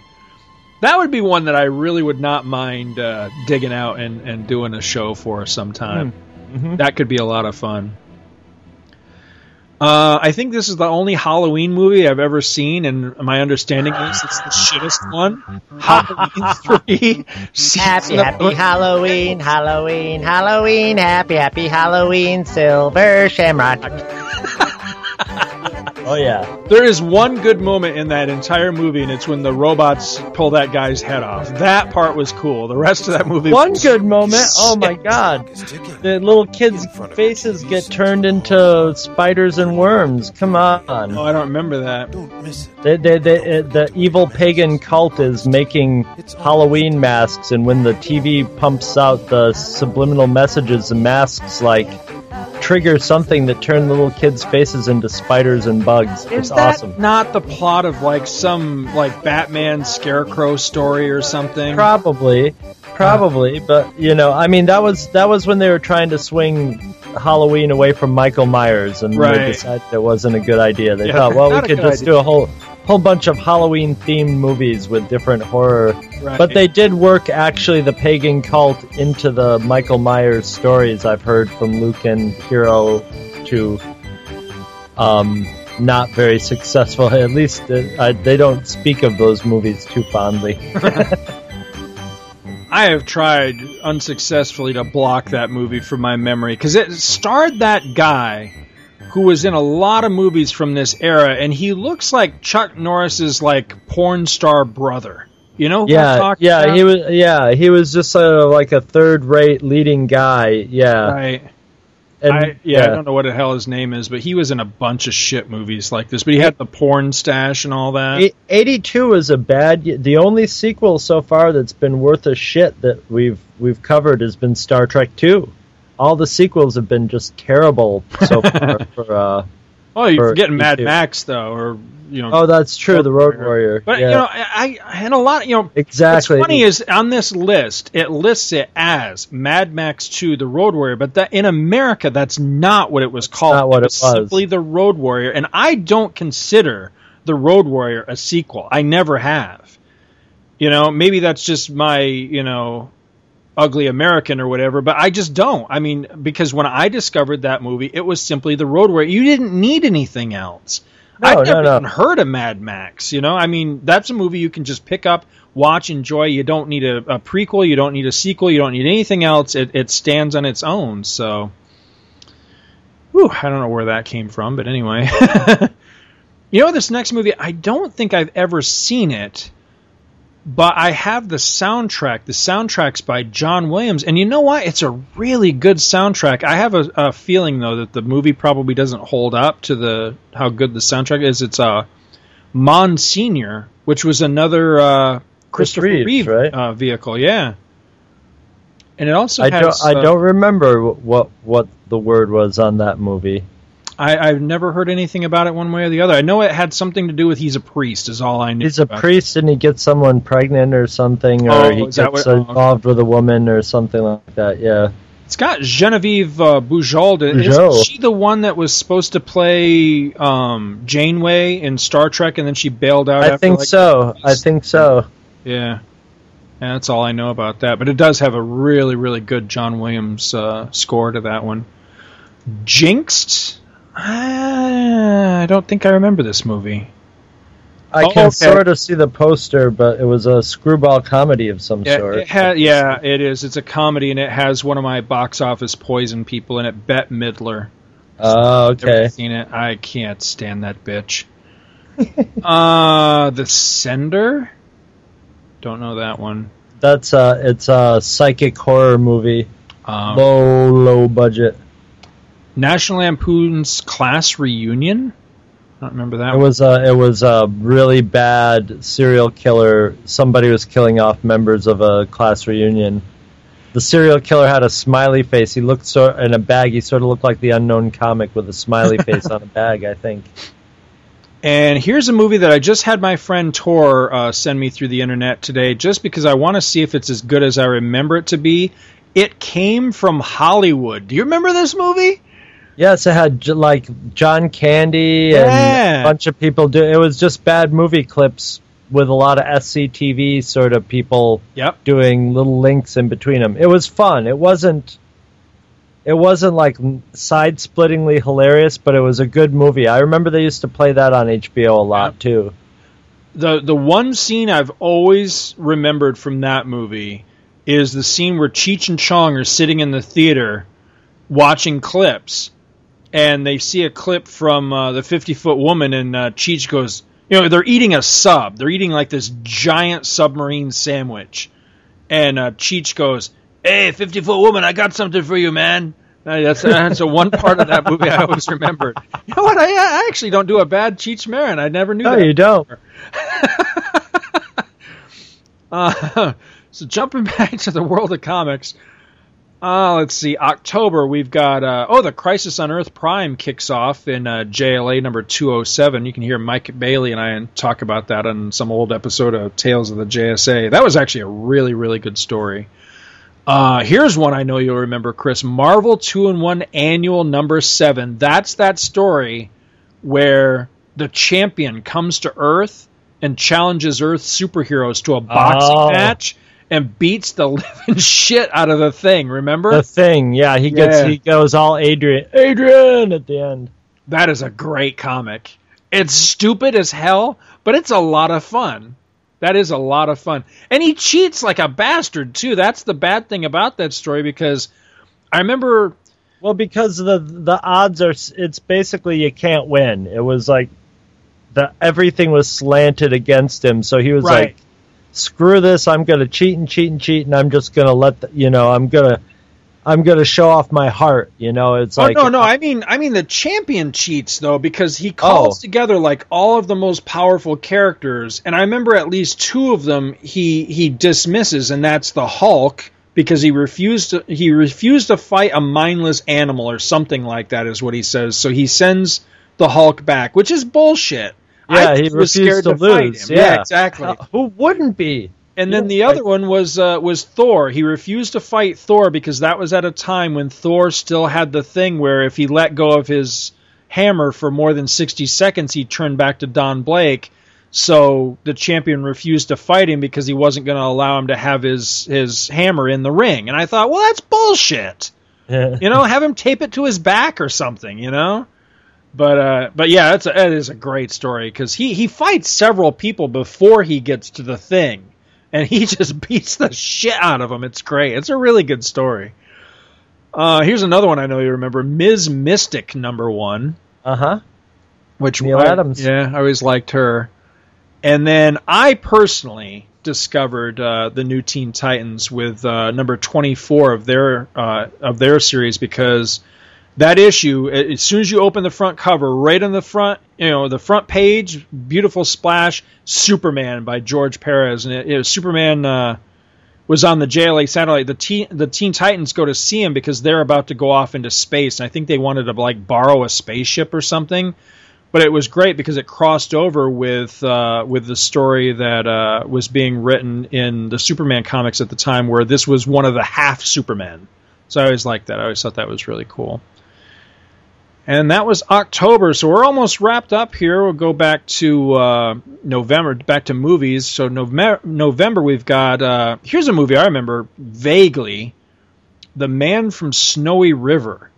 That was one that I thought remembered that you were like that was a really good movie. It caught Yeah. on HBO. It was about it was about horses. Is all I remember. It was like Australian. Yeah, I think it was set in Australia, and I remember you going, "This looks like a really stupid movie," but I watched it the other day and it was really good, and I always remembered that. The two things I remember most about that is that it has Captain There's Decker whips in in it, it, too. and whips. Yeah, they had those awesome whips because like the stock or whatever, you know, the the, Hmm. the handheld part was massive. I mean, it was like they, they weren't like They're like buggy whips. Yeah, they were like buggy whips. But I have one of those. Oh, do you by really? the way? Yeah, I got one of those from my dad's estates in my garage right now. I would love to give a give a whirl with that thing. I think that'd be great. I'd really like to to try one of those out.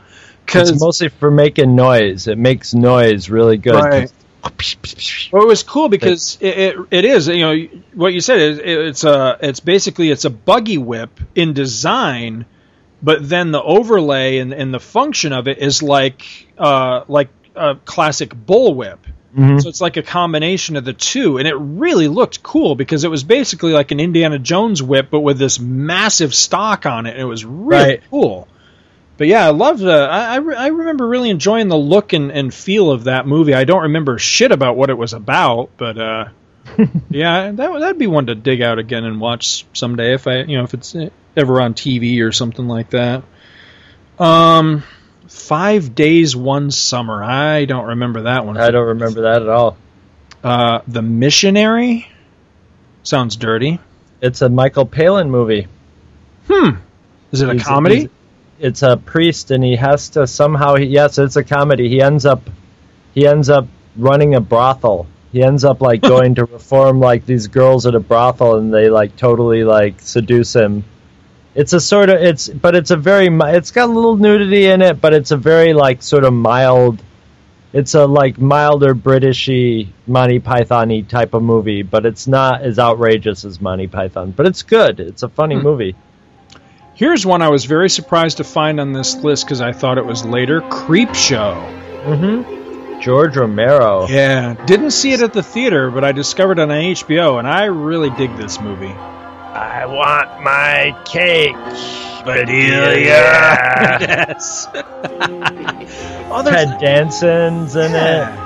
Oh, the, I mean, each what what was really great about this is that each of the stories in them were really, really good. You know, because you had the the Father's Day. Let me. just- What was it? Was Father's Day?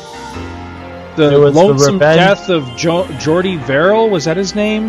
Yeah, That was actually Stephen King that Stephen played King. him in that part too. Oh, Jordy, you done fucked up this time. Had to go put your hand in that meteor shit.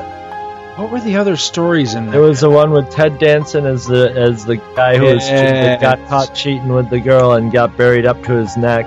Leslie Nielsen was the bad guy. That's right. That's right. he plays a great crazy bastard too in that. I mean, he he's nutty as a fruitcake in that. Um, damn, it feels like I'm forgetting at least one more story. It seems like there's one more, yeah, Yeah. but I can't remember. Oh, it's the crate. Forget the Yes! crate. yes, that was a good one too because it's uh, uh, Adrienne Barbeau just playing a Yeah. complete bitch. Yeah, Yeah. that's a, that's one of the first movies where they had one of those weird fantasy sequences where he just blows her brains out in front of a tree, yes, and then it cuts back and he just sort of snaps out of it, and that's gotten that's gotten played into the ground, you know, You're right. in the, in, the, in the intervening years. But that was like that was like one of the the first time I remember that happening in a movie, and it sort of you're right. and it it's was, funny it was people don't give George time. Yeah, yeah George Romero man. yeah, that was a great. He's way underestimated as a director.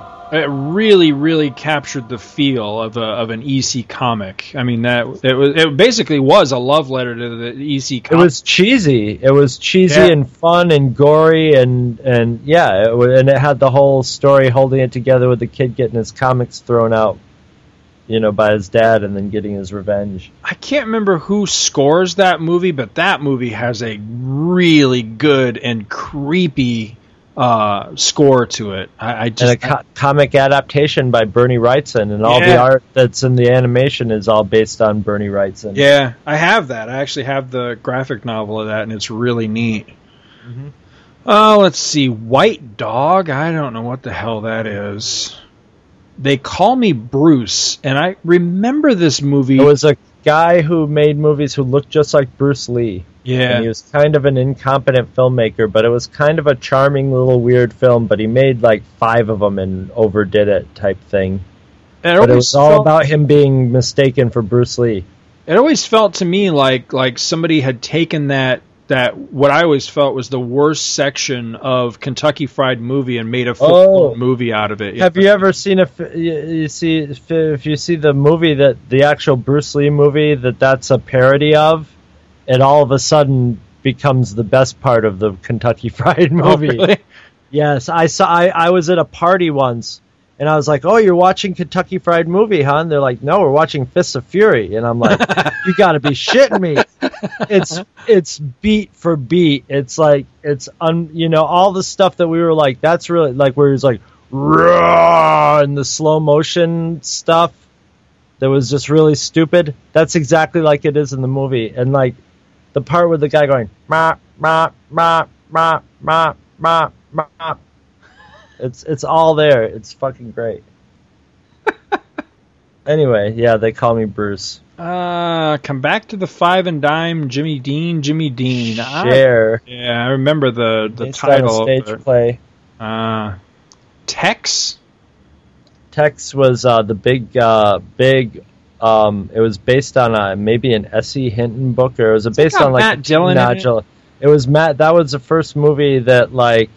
That was Matt Dillon's breakout movie where they were like, "This young actor is really talented." Yeah, I remember the the, the VHS cover of it because it had him wearing a cowboy hat. It was one of those books that you always saw like in English class bookshelves. You know, I never got assigned to read Tex, but a bunch of classes must have had to read Tex at some point. Uh, Heidi's song. I don't remember that one. This one here, Q. I think that's that one Quetzalcoatl, isn't it? yes, it? it's yeah. with the, the, the stop motion animation of the the the Aztec creature at the top of the.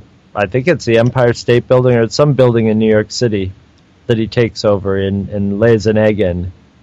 On a budget of 1.2 million, it made a whole 255 thousand dollars. Uh, let's see. Still of the Night. I don't know. Bugs Bunny's third movie, A Thousand and One Rabbit Tales, which, if I'm not mistaken, I think that one sucks. It was just a you know just a compilation of cartoons. Yeah, the compilation part's great. It's it, but it was one of those movies where The, the links were horribly horrible. Yeah, animated and bad. Yeah, yeah, and it just it, it really Blanc illustrates it when his best. yeah when you have that intercut with these you know beautifully illustrated ones, originals yeah. from the 40s. Yes, it just really makes your your cheesy movie look that much worse. And last for November, we've got The Last Unicorn, which I've heard of. I don't think I've ever seen it. I've never seen it animated. That's all I know. So in the world of comics, uh, Supergirl got a new uh, leash on life. She got Daring New Adventures of Supergirl number one, which I remember being a colossal disappointment. the The cover was beautiful, but the interiors were pretty rough. Ah, here's one, Chris. Marvel and DC present number one. This is the new Teen Titans meet the X Men. Oh, another one I won in that Yep. um, auction with autographs of all Walt Simonson, and I had everybody on that one. What's weird is when that book came out, I just took it in stride. I totally failed to appreciate what a big deal that was because I wasn't familiar with either one of them. You know, I had just discovered the Teen Titans and I had, you know, at that time my my long-standing prejudice with uh, with the X-Men was still fully in place, so I don't even really know why I picked it up, other than you know it just it- it Beautiful looked Walt intriguing. Simonson art. Yeah, Walt Simonson, and it was hyped to high heaven. You know, Yes. so I'm sure that was a lot of it too. But yeah, Kind of a big deal. it was a big deal. Uh, let's see what else we got. Marvel Movie Showcase started, um, and Marvel Movie Spotlight. These were each one or two issues each, and uh, the Marvel Movie Showcase reprinted Star Wars, and Marvel Movie Spotlight reprinted Raiders. I think the Spotlight one was just one issue, maybe two. I forget, but anyway, they they reprinted the the adaptions of both uh, Star Wars and Raiders. Vision and the Scarlet Witch uh, miniseries, the first miniseries, started uh, number one, and that wouldn't really make a big deal until the fourth issue with uh, with Magneto and his big reveal. But that's uh, that was in nine, that was in '83. And then lastly, X Men Annual Number Six, which is kind of sort of the part two of The Dracula that one, right? Dracula, yes, really, really good stuff. Really great story. That brings us to December, and uh, it's kind of weird mixed bag here. We got 48 hours. Nick Nolte and Eddie Murphy. Is that? That was what- I was trying to remember if that was the Eddie Murphy one.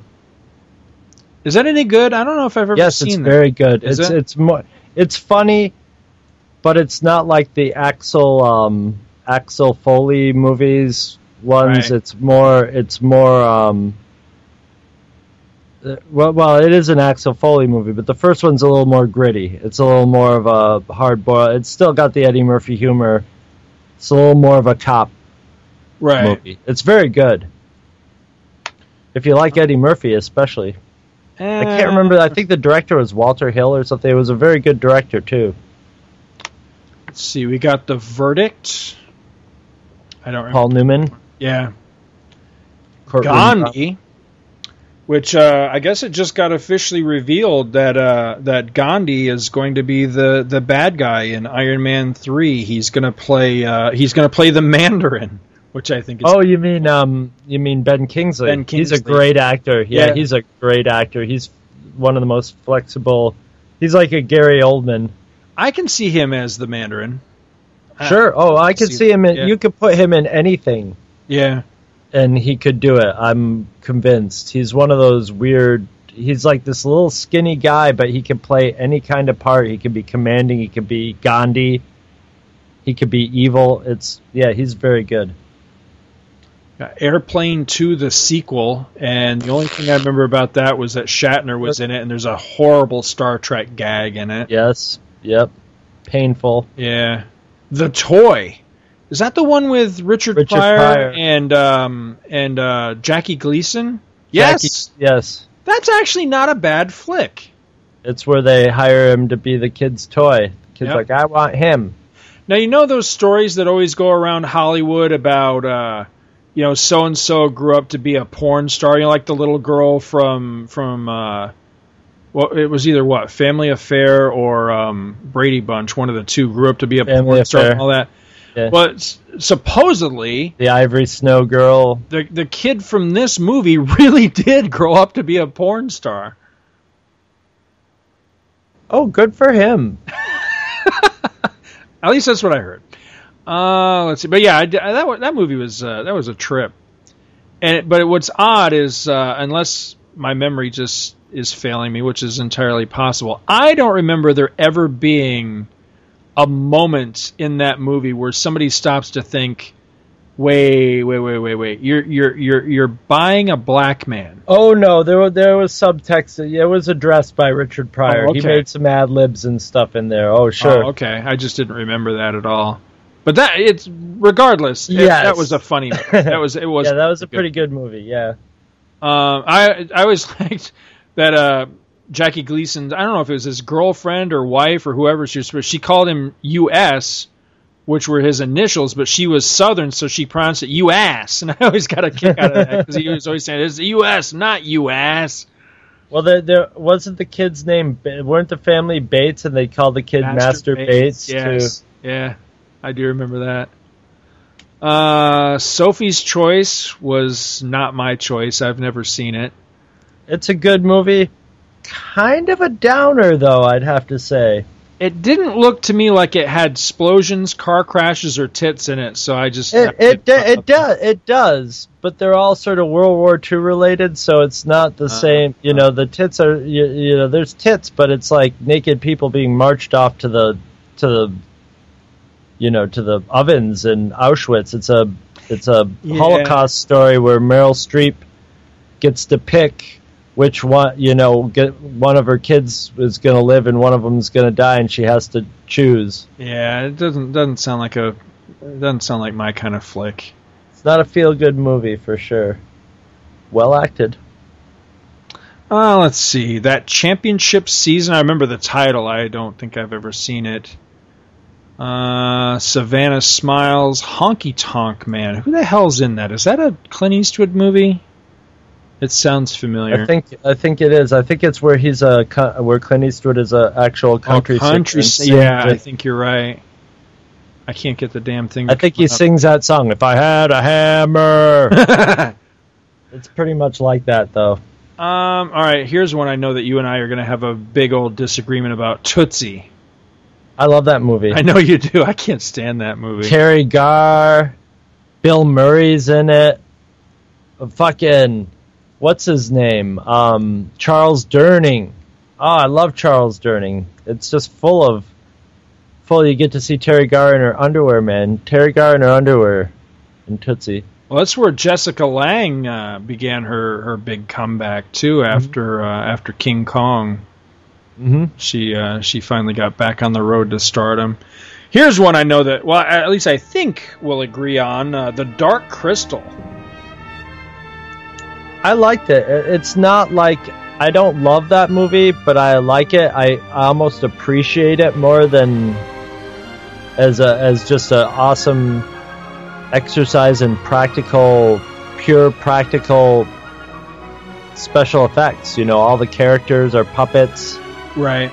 You know, and I remember that. I remember the hype. I remember I did a painting in art class of the poster of it, and like, I remember the Marvel Super Special was like Baxter painted, Baxter paper, and kind of painted art, and and I remember being kind of disappointed with the movie.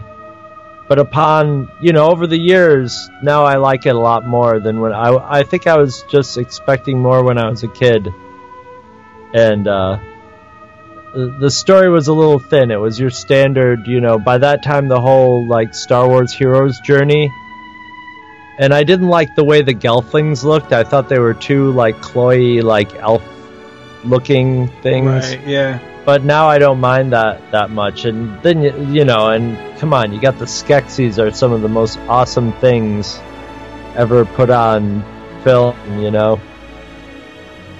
I actually I wouldn't mind doing a show on that sometime to have the so I could watch it over again. I would imagine that that would probably be a, a fairly popular one because I know a lot of people have, have really fond memories of that movie. I thought it was getting remade, so Oh, really? yeah, that's what I heard. I've heard that it's been like a troubled production, but there's been a remake of it in the works. Hmm. Hopefully it's hopefully it's the Henson, you know, it's the Muppets doing it. Then I would be interested. I've heard alternately a remake and sequel. So I don't know. Oh, let's see. Frances, which uh, the only thing I know about that is it has uh, again um, Jessica Lange in it. Man, I thought that was That was a big way that was, after Tootsie, but it's, it's in the same uh, same release date. That's weird. That's the bio of Frances Farmer, the actress who was mentally ill and had a crazy mother too, and ended up. It was really tragic. She ended up in like, you know, mental homes where they, you know, raped her and beat her, and you know, just gen- gave her electroshock therapy, and just generally, you know, until she died, type of thing. But that was, I think she was nominated for an Oscar for that. That was like the critics went nuts over that. It was a good movie. It was once again not a good date movie or feel good type story. According to this, it didn't make shit. It says here it only made 122,000. Is that right? Jeez. Uh, It got it got a lot of a good critical reception. I remember that. yeah. Next one is one I remember very well. Um, I have a feeling this movie uh, probably has not held up well, though. Was uh, Trail of the Pink Panther, which, in all honesty, probably isn't a very good movie anyway. I know it was. I just remembered you like critics. That was that was that the one. This is the post Peter Sellers, right? Where This- yeah, this all I remember first- is it had a Mardi Gras scene in it, and you were like, "I really like the music in this Mardi Gras scene." It was like dum da dum da da dum ba dum ba I You know, it is the one. Yeah, yeah. That was the first post Peter Sellers, and it was the movie itself was comprised mostly of unused footage from the other movies, and they, you know, God bless them, they tried. I mean, they they really tried to make a cohesive movie out of it, but it, it just didn't work. It's yeah, it's like how can you you know, I mean the whole thing hinged on the genius of Peter Sellers, you know. Right. And and and having a real story and and characters interacting. Th- This one, remember, wasn't it kind of like interview some parts were like interviews, yeah, it was. It's like I'm going to look for my father and and you know, so he's like you know, it was like basically an interview with David Niven and the actress who played his wife, you know, as as the Pink Panther in his retirement, going, ah, yes, I remember Clouseau. There was this one time where, yeah, it was painful. It- and it didn't. The the problem with those is that those movies have a very loose continuity between them anyway. So when all of a sudden you you do a movie like that that's a retrospective, all it really does is draw attention to the fact that you know these movies don't really work together. and that Peter. Sellers is dead and is not coming back. and Right. how are you going to do it? You know, not even Ro- Roberto Benigni. He's a he, he's a talented physical actor. Oh, you're thinking of that was Son of the Pink Panther, which was No, but I'm saying, and then and then they tried with uh with Peter with uh they actually did two movies with um with um what's his name um Steve Martin as as Yeah. Clouseau. Yeah, I've never. So you know, I mean that, that and the, the so they tried with the guy. Who was the guy in the in this one? What was the actor in this one? I can't remember his name. No, see, I, I was thinking that too. You're, you're thinking of the one with the the Clark Kent looking dude. Yeah, That's the one after this. That was Curse Oh. Panther, which was I'm not sure what year that came out.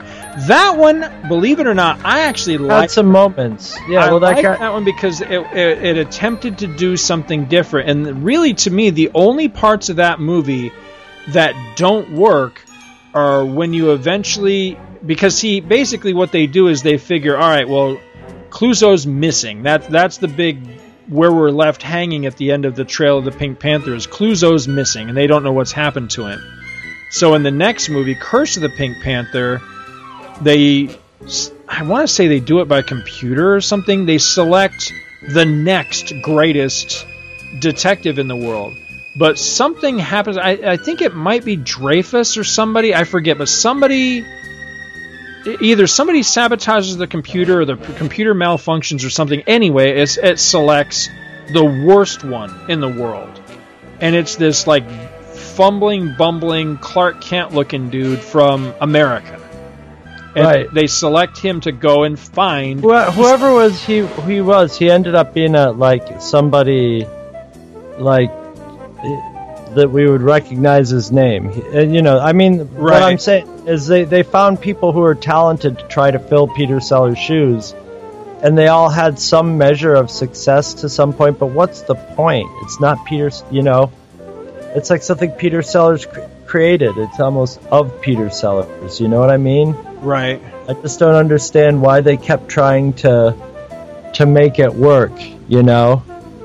When in, in I guess just because it was a successful franchise is the only thing I can think of. But yeah, I, I agree with you. I don't think those ones were very successful though, and you know, I mean once uh, uh, anything post Peter Sellers, I don't think they ever made really any money or got No. any kind of No, I mean this this one made enough to spawn the next one, and then that last one, Curse, that was it for a long, it. long time until Sun Rob with with yeah. And that movie sucks out loud. I mean, it's just that was I thought was horrible, just a horrible. I mean, they again, you know, I mean, they tried, but it's just the whole story the didn't. He's Yeah. just not funny.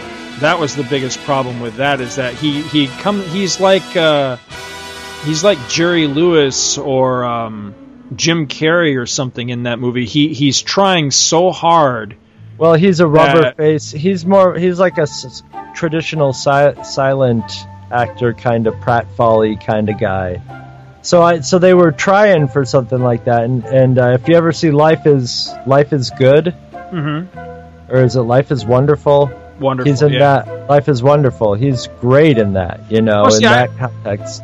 Yeah, I mean, I've seen him in other things. I mean, you know, I'm not faulting the guy as an actor. It's just he's not Peter Sellers. He, Well, no, that- that's the funny, thing is you know? nobody, nobody ever is, not, you know, not him, not Steve Martin. Even I was, I, I was curious to see it, but you know, it just can't, it, it can't be. You know, the, the the Peter Sellers Clouseau was genius, Mhm. pure genius, just hilarious. You know, you didn't even have to see him do anything. You just had to anticipate what was coming next because you knew his character foibles, and you'd start laughing before you know and and by that time they kept trying to put Cato in it and he was getting old and stuff. It, it was Yeah, they should have they should have pulled the plug, you know, after the last one because honestly, and I say this as a, a, a big fan of those movies, you know, they were already on a on a downward turn with the last one that that Sellers was actually a part of because Revenge Right. isn't very good co- when you compare it to the others in this series. right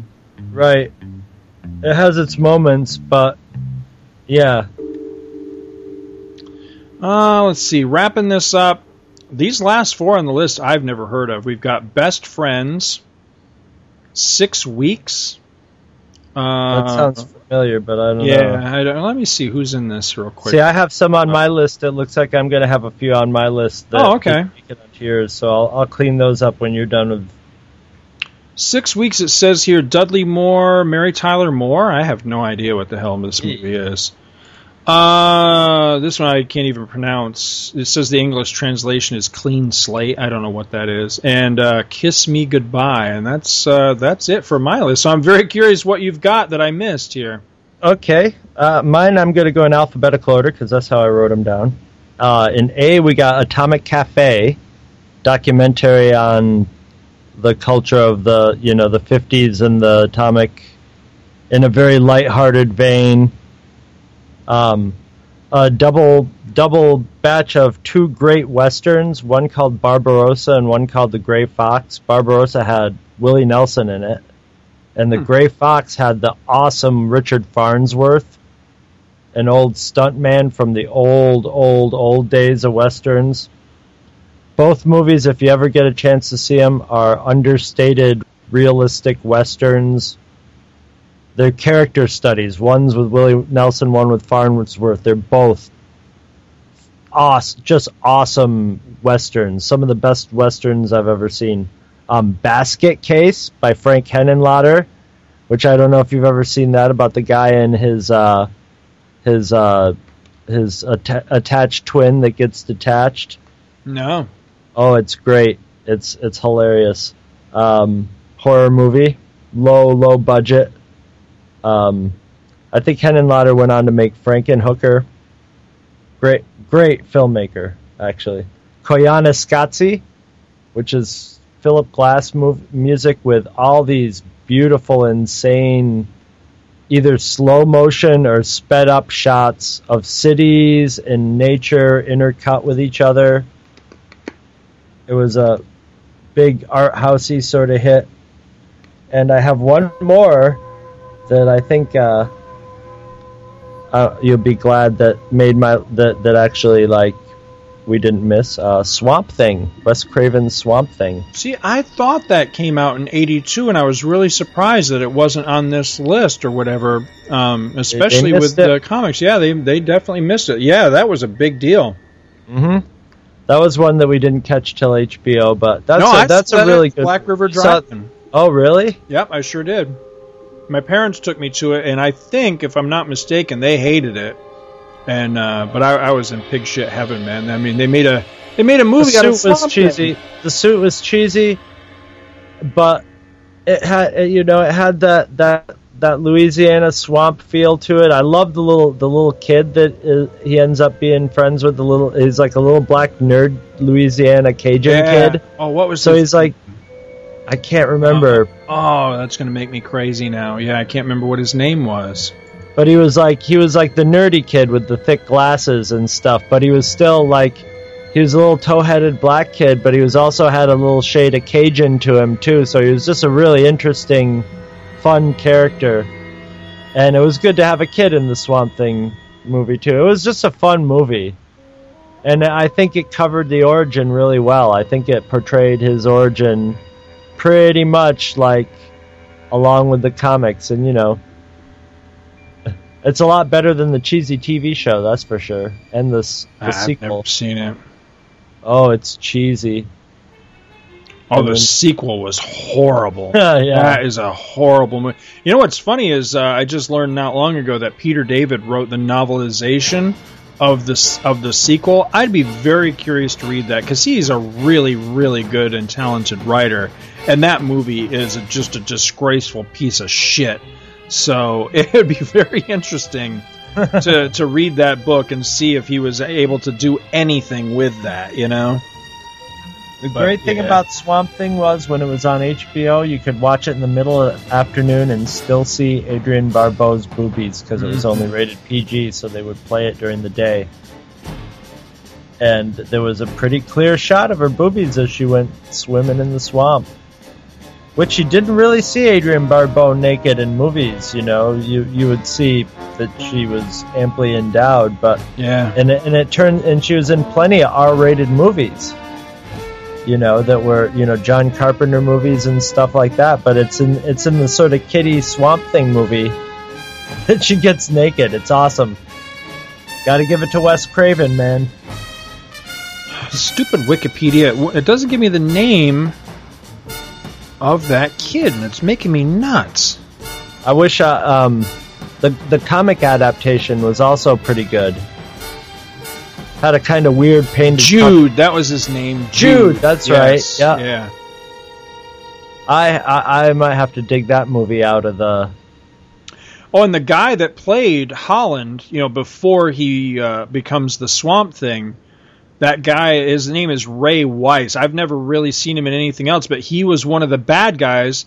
Uh, he's the guy that ki- gets killed just before um, the final battle between RoboCop and Clarence Boddicker. And in the first RoboCop movie, he's the guy that dumps all that shit on RoboCop that pins him to the ground.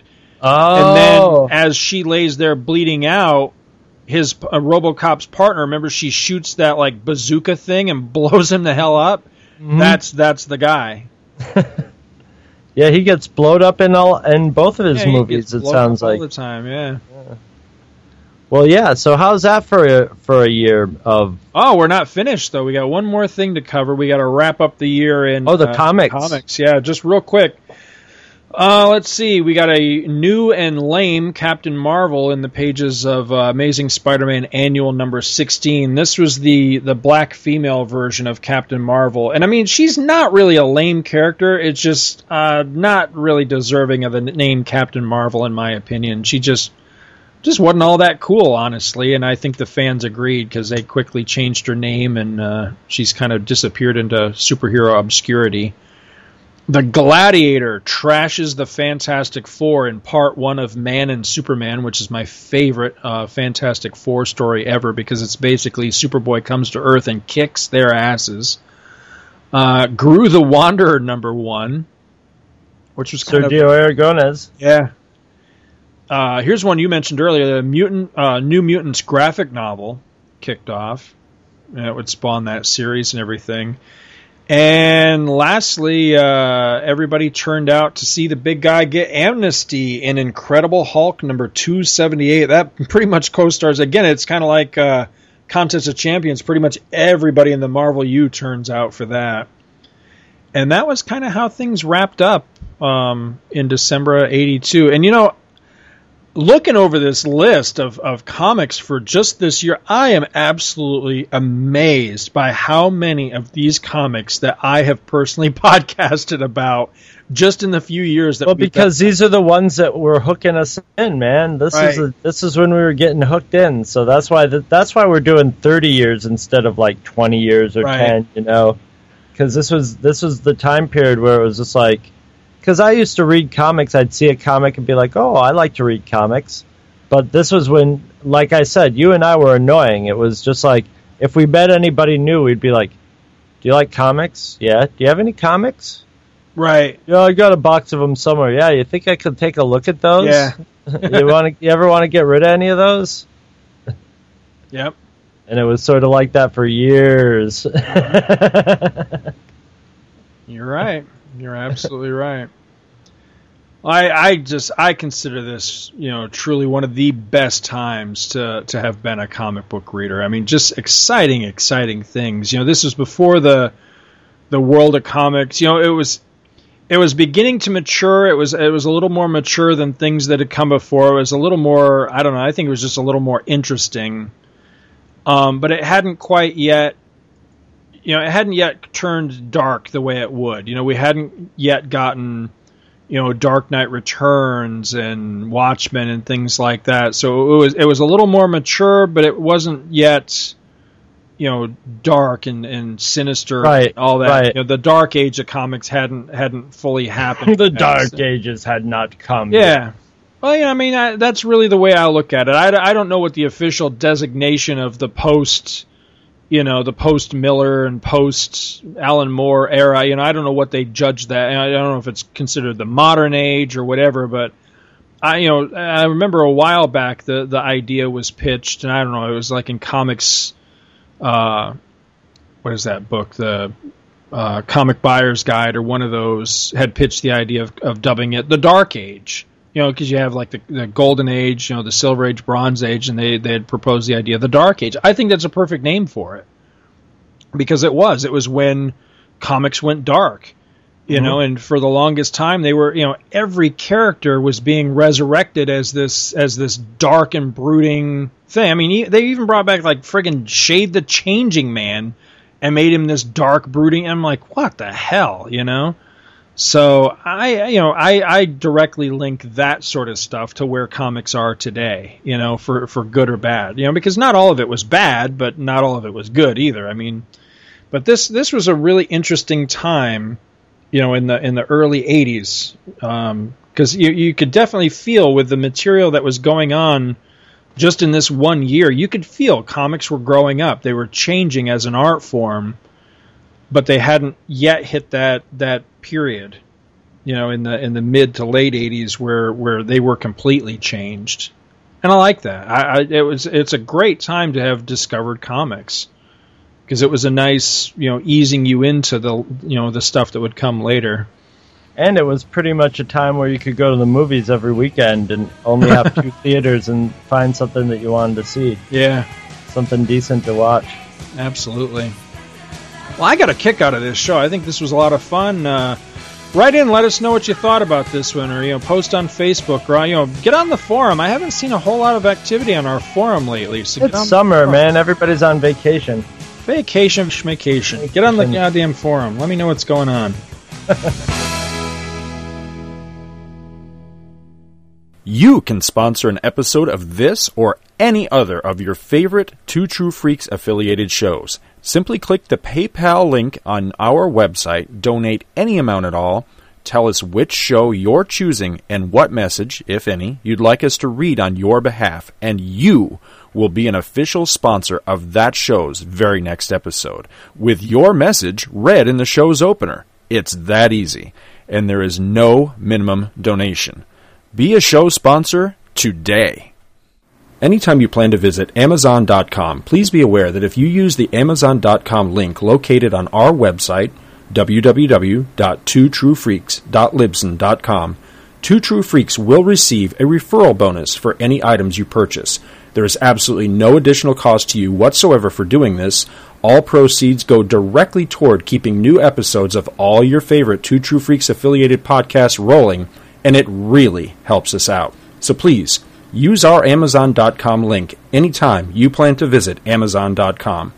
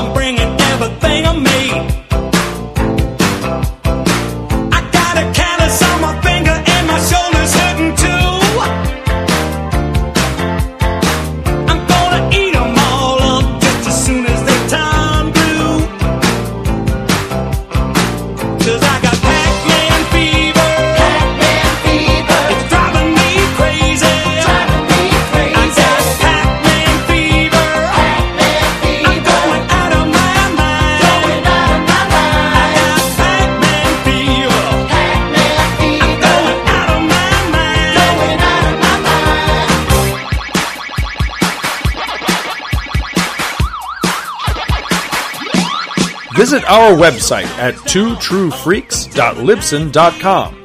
Two True Freaks is always spelled T W O T R U E F R E A K S. Libsyn is spelled L I B S Y N. You can email Two True Freaks directly at twotruefreaks at gmail.com. Join our forum at forumforgeeks.com where you can discuss all of the shows on our feed with us and your fellow listeners. You can find Two True Freaks on Facebook. Just search for Two True Freaks. And hey, you can friend me, Scott Gardner, on Facebook too. My name is spelled S C O T T G A R D N E R.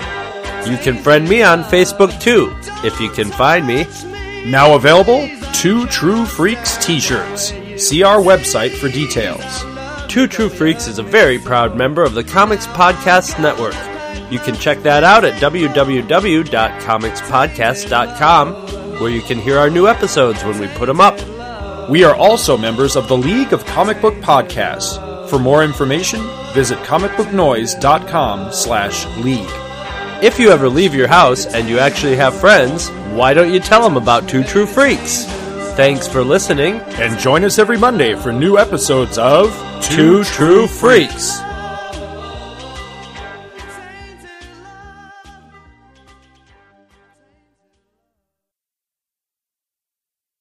Just walk away, and there will be an end to the horror.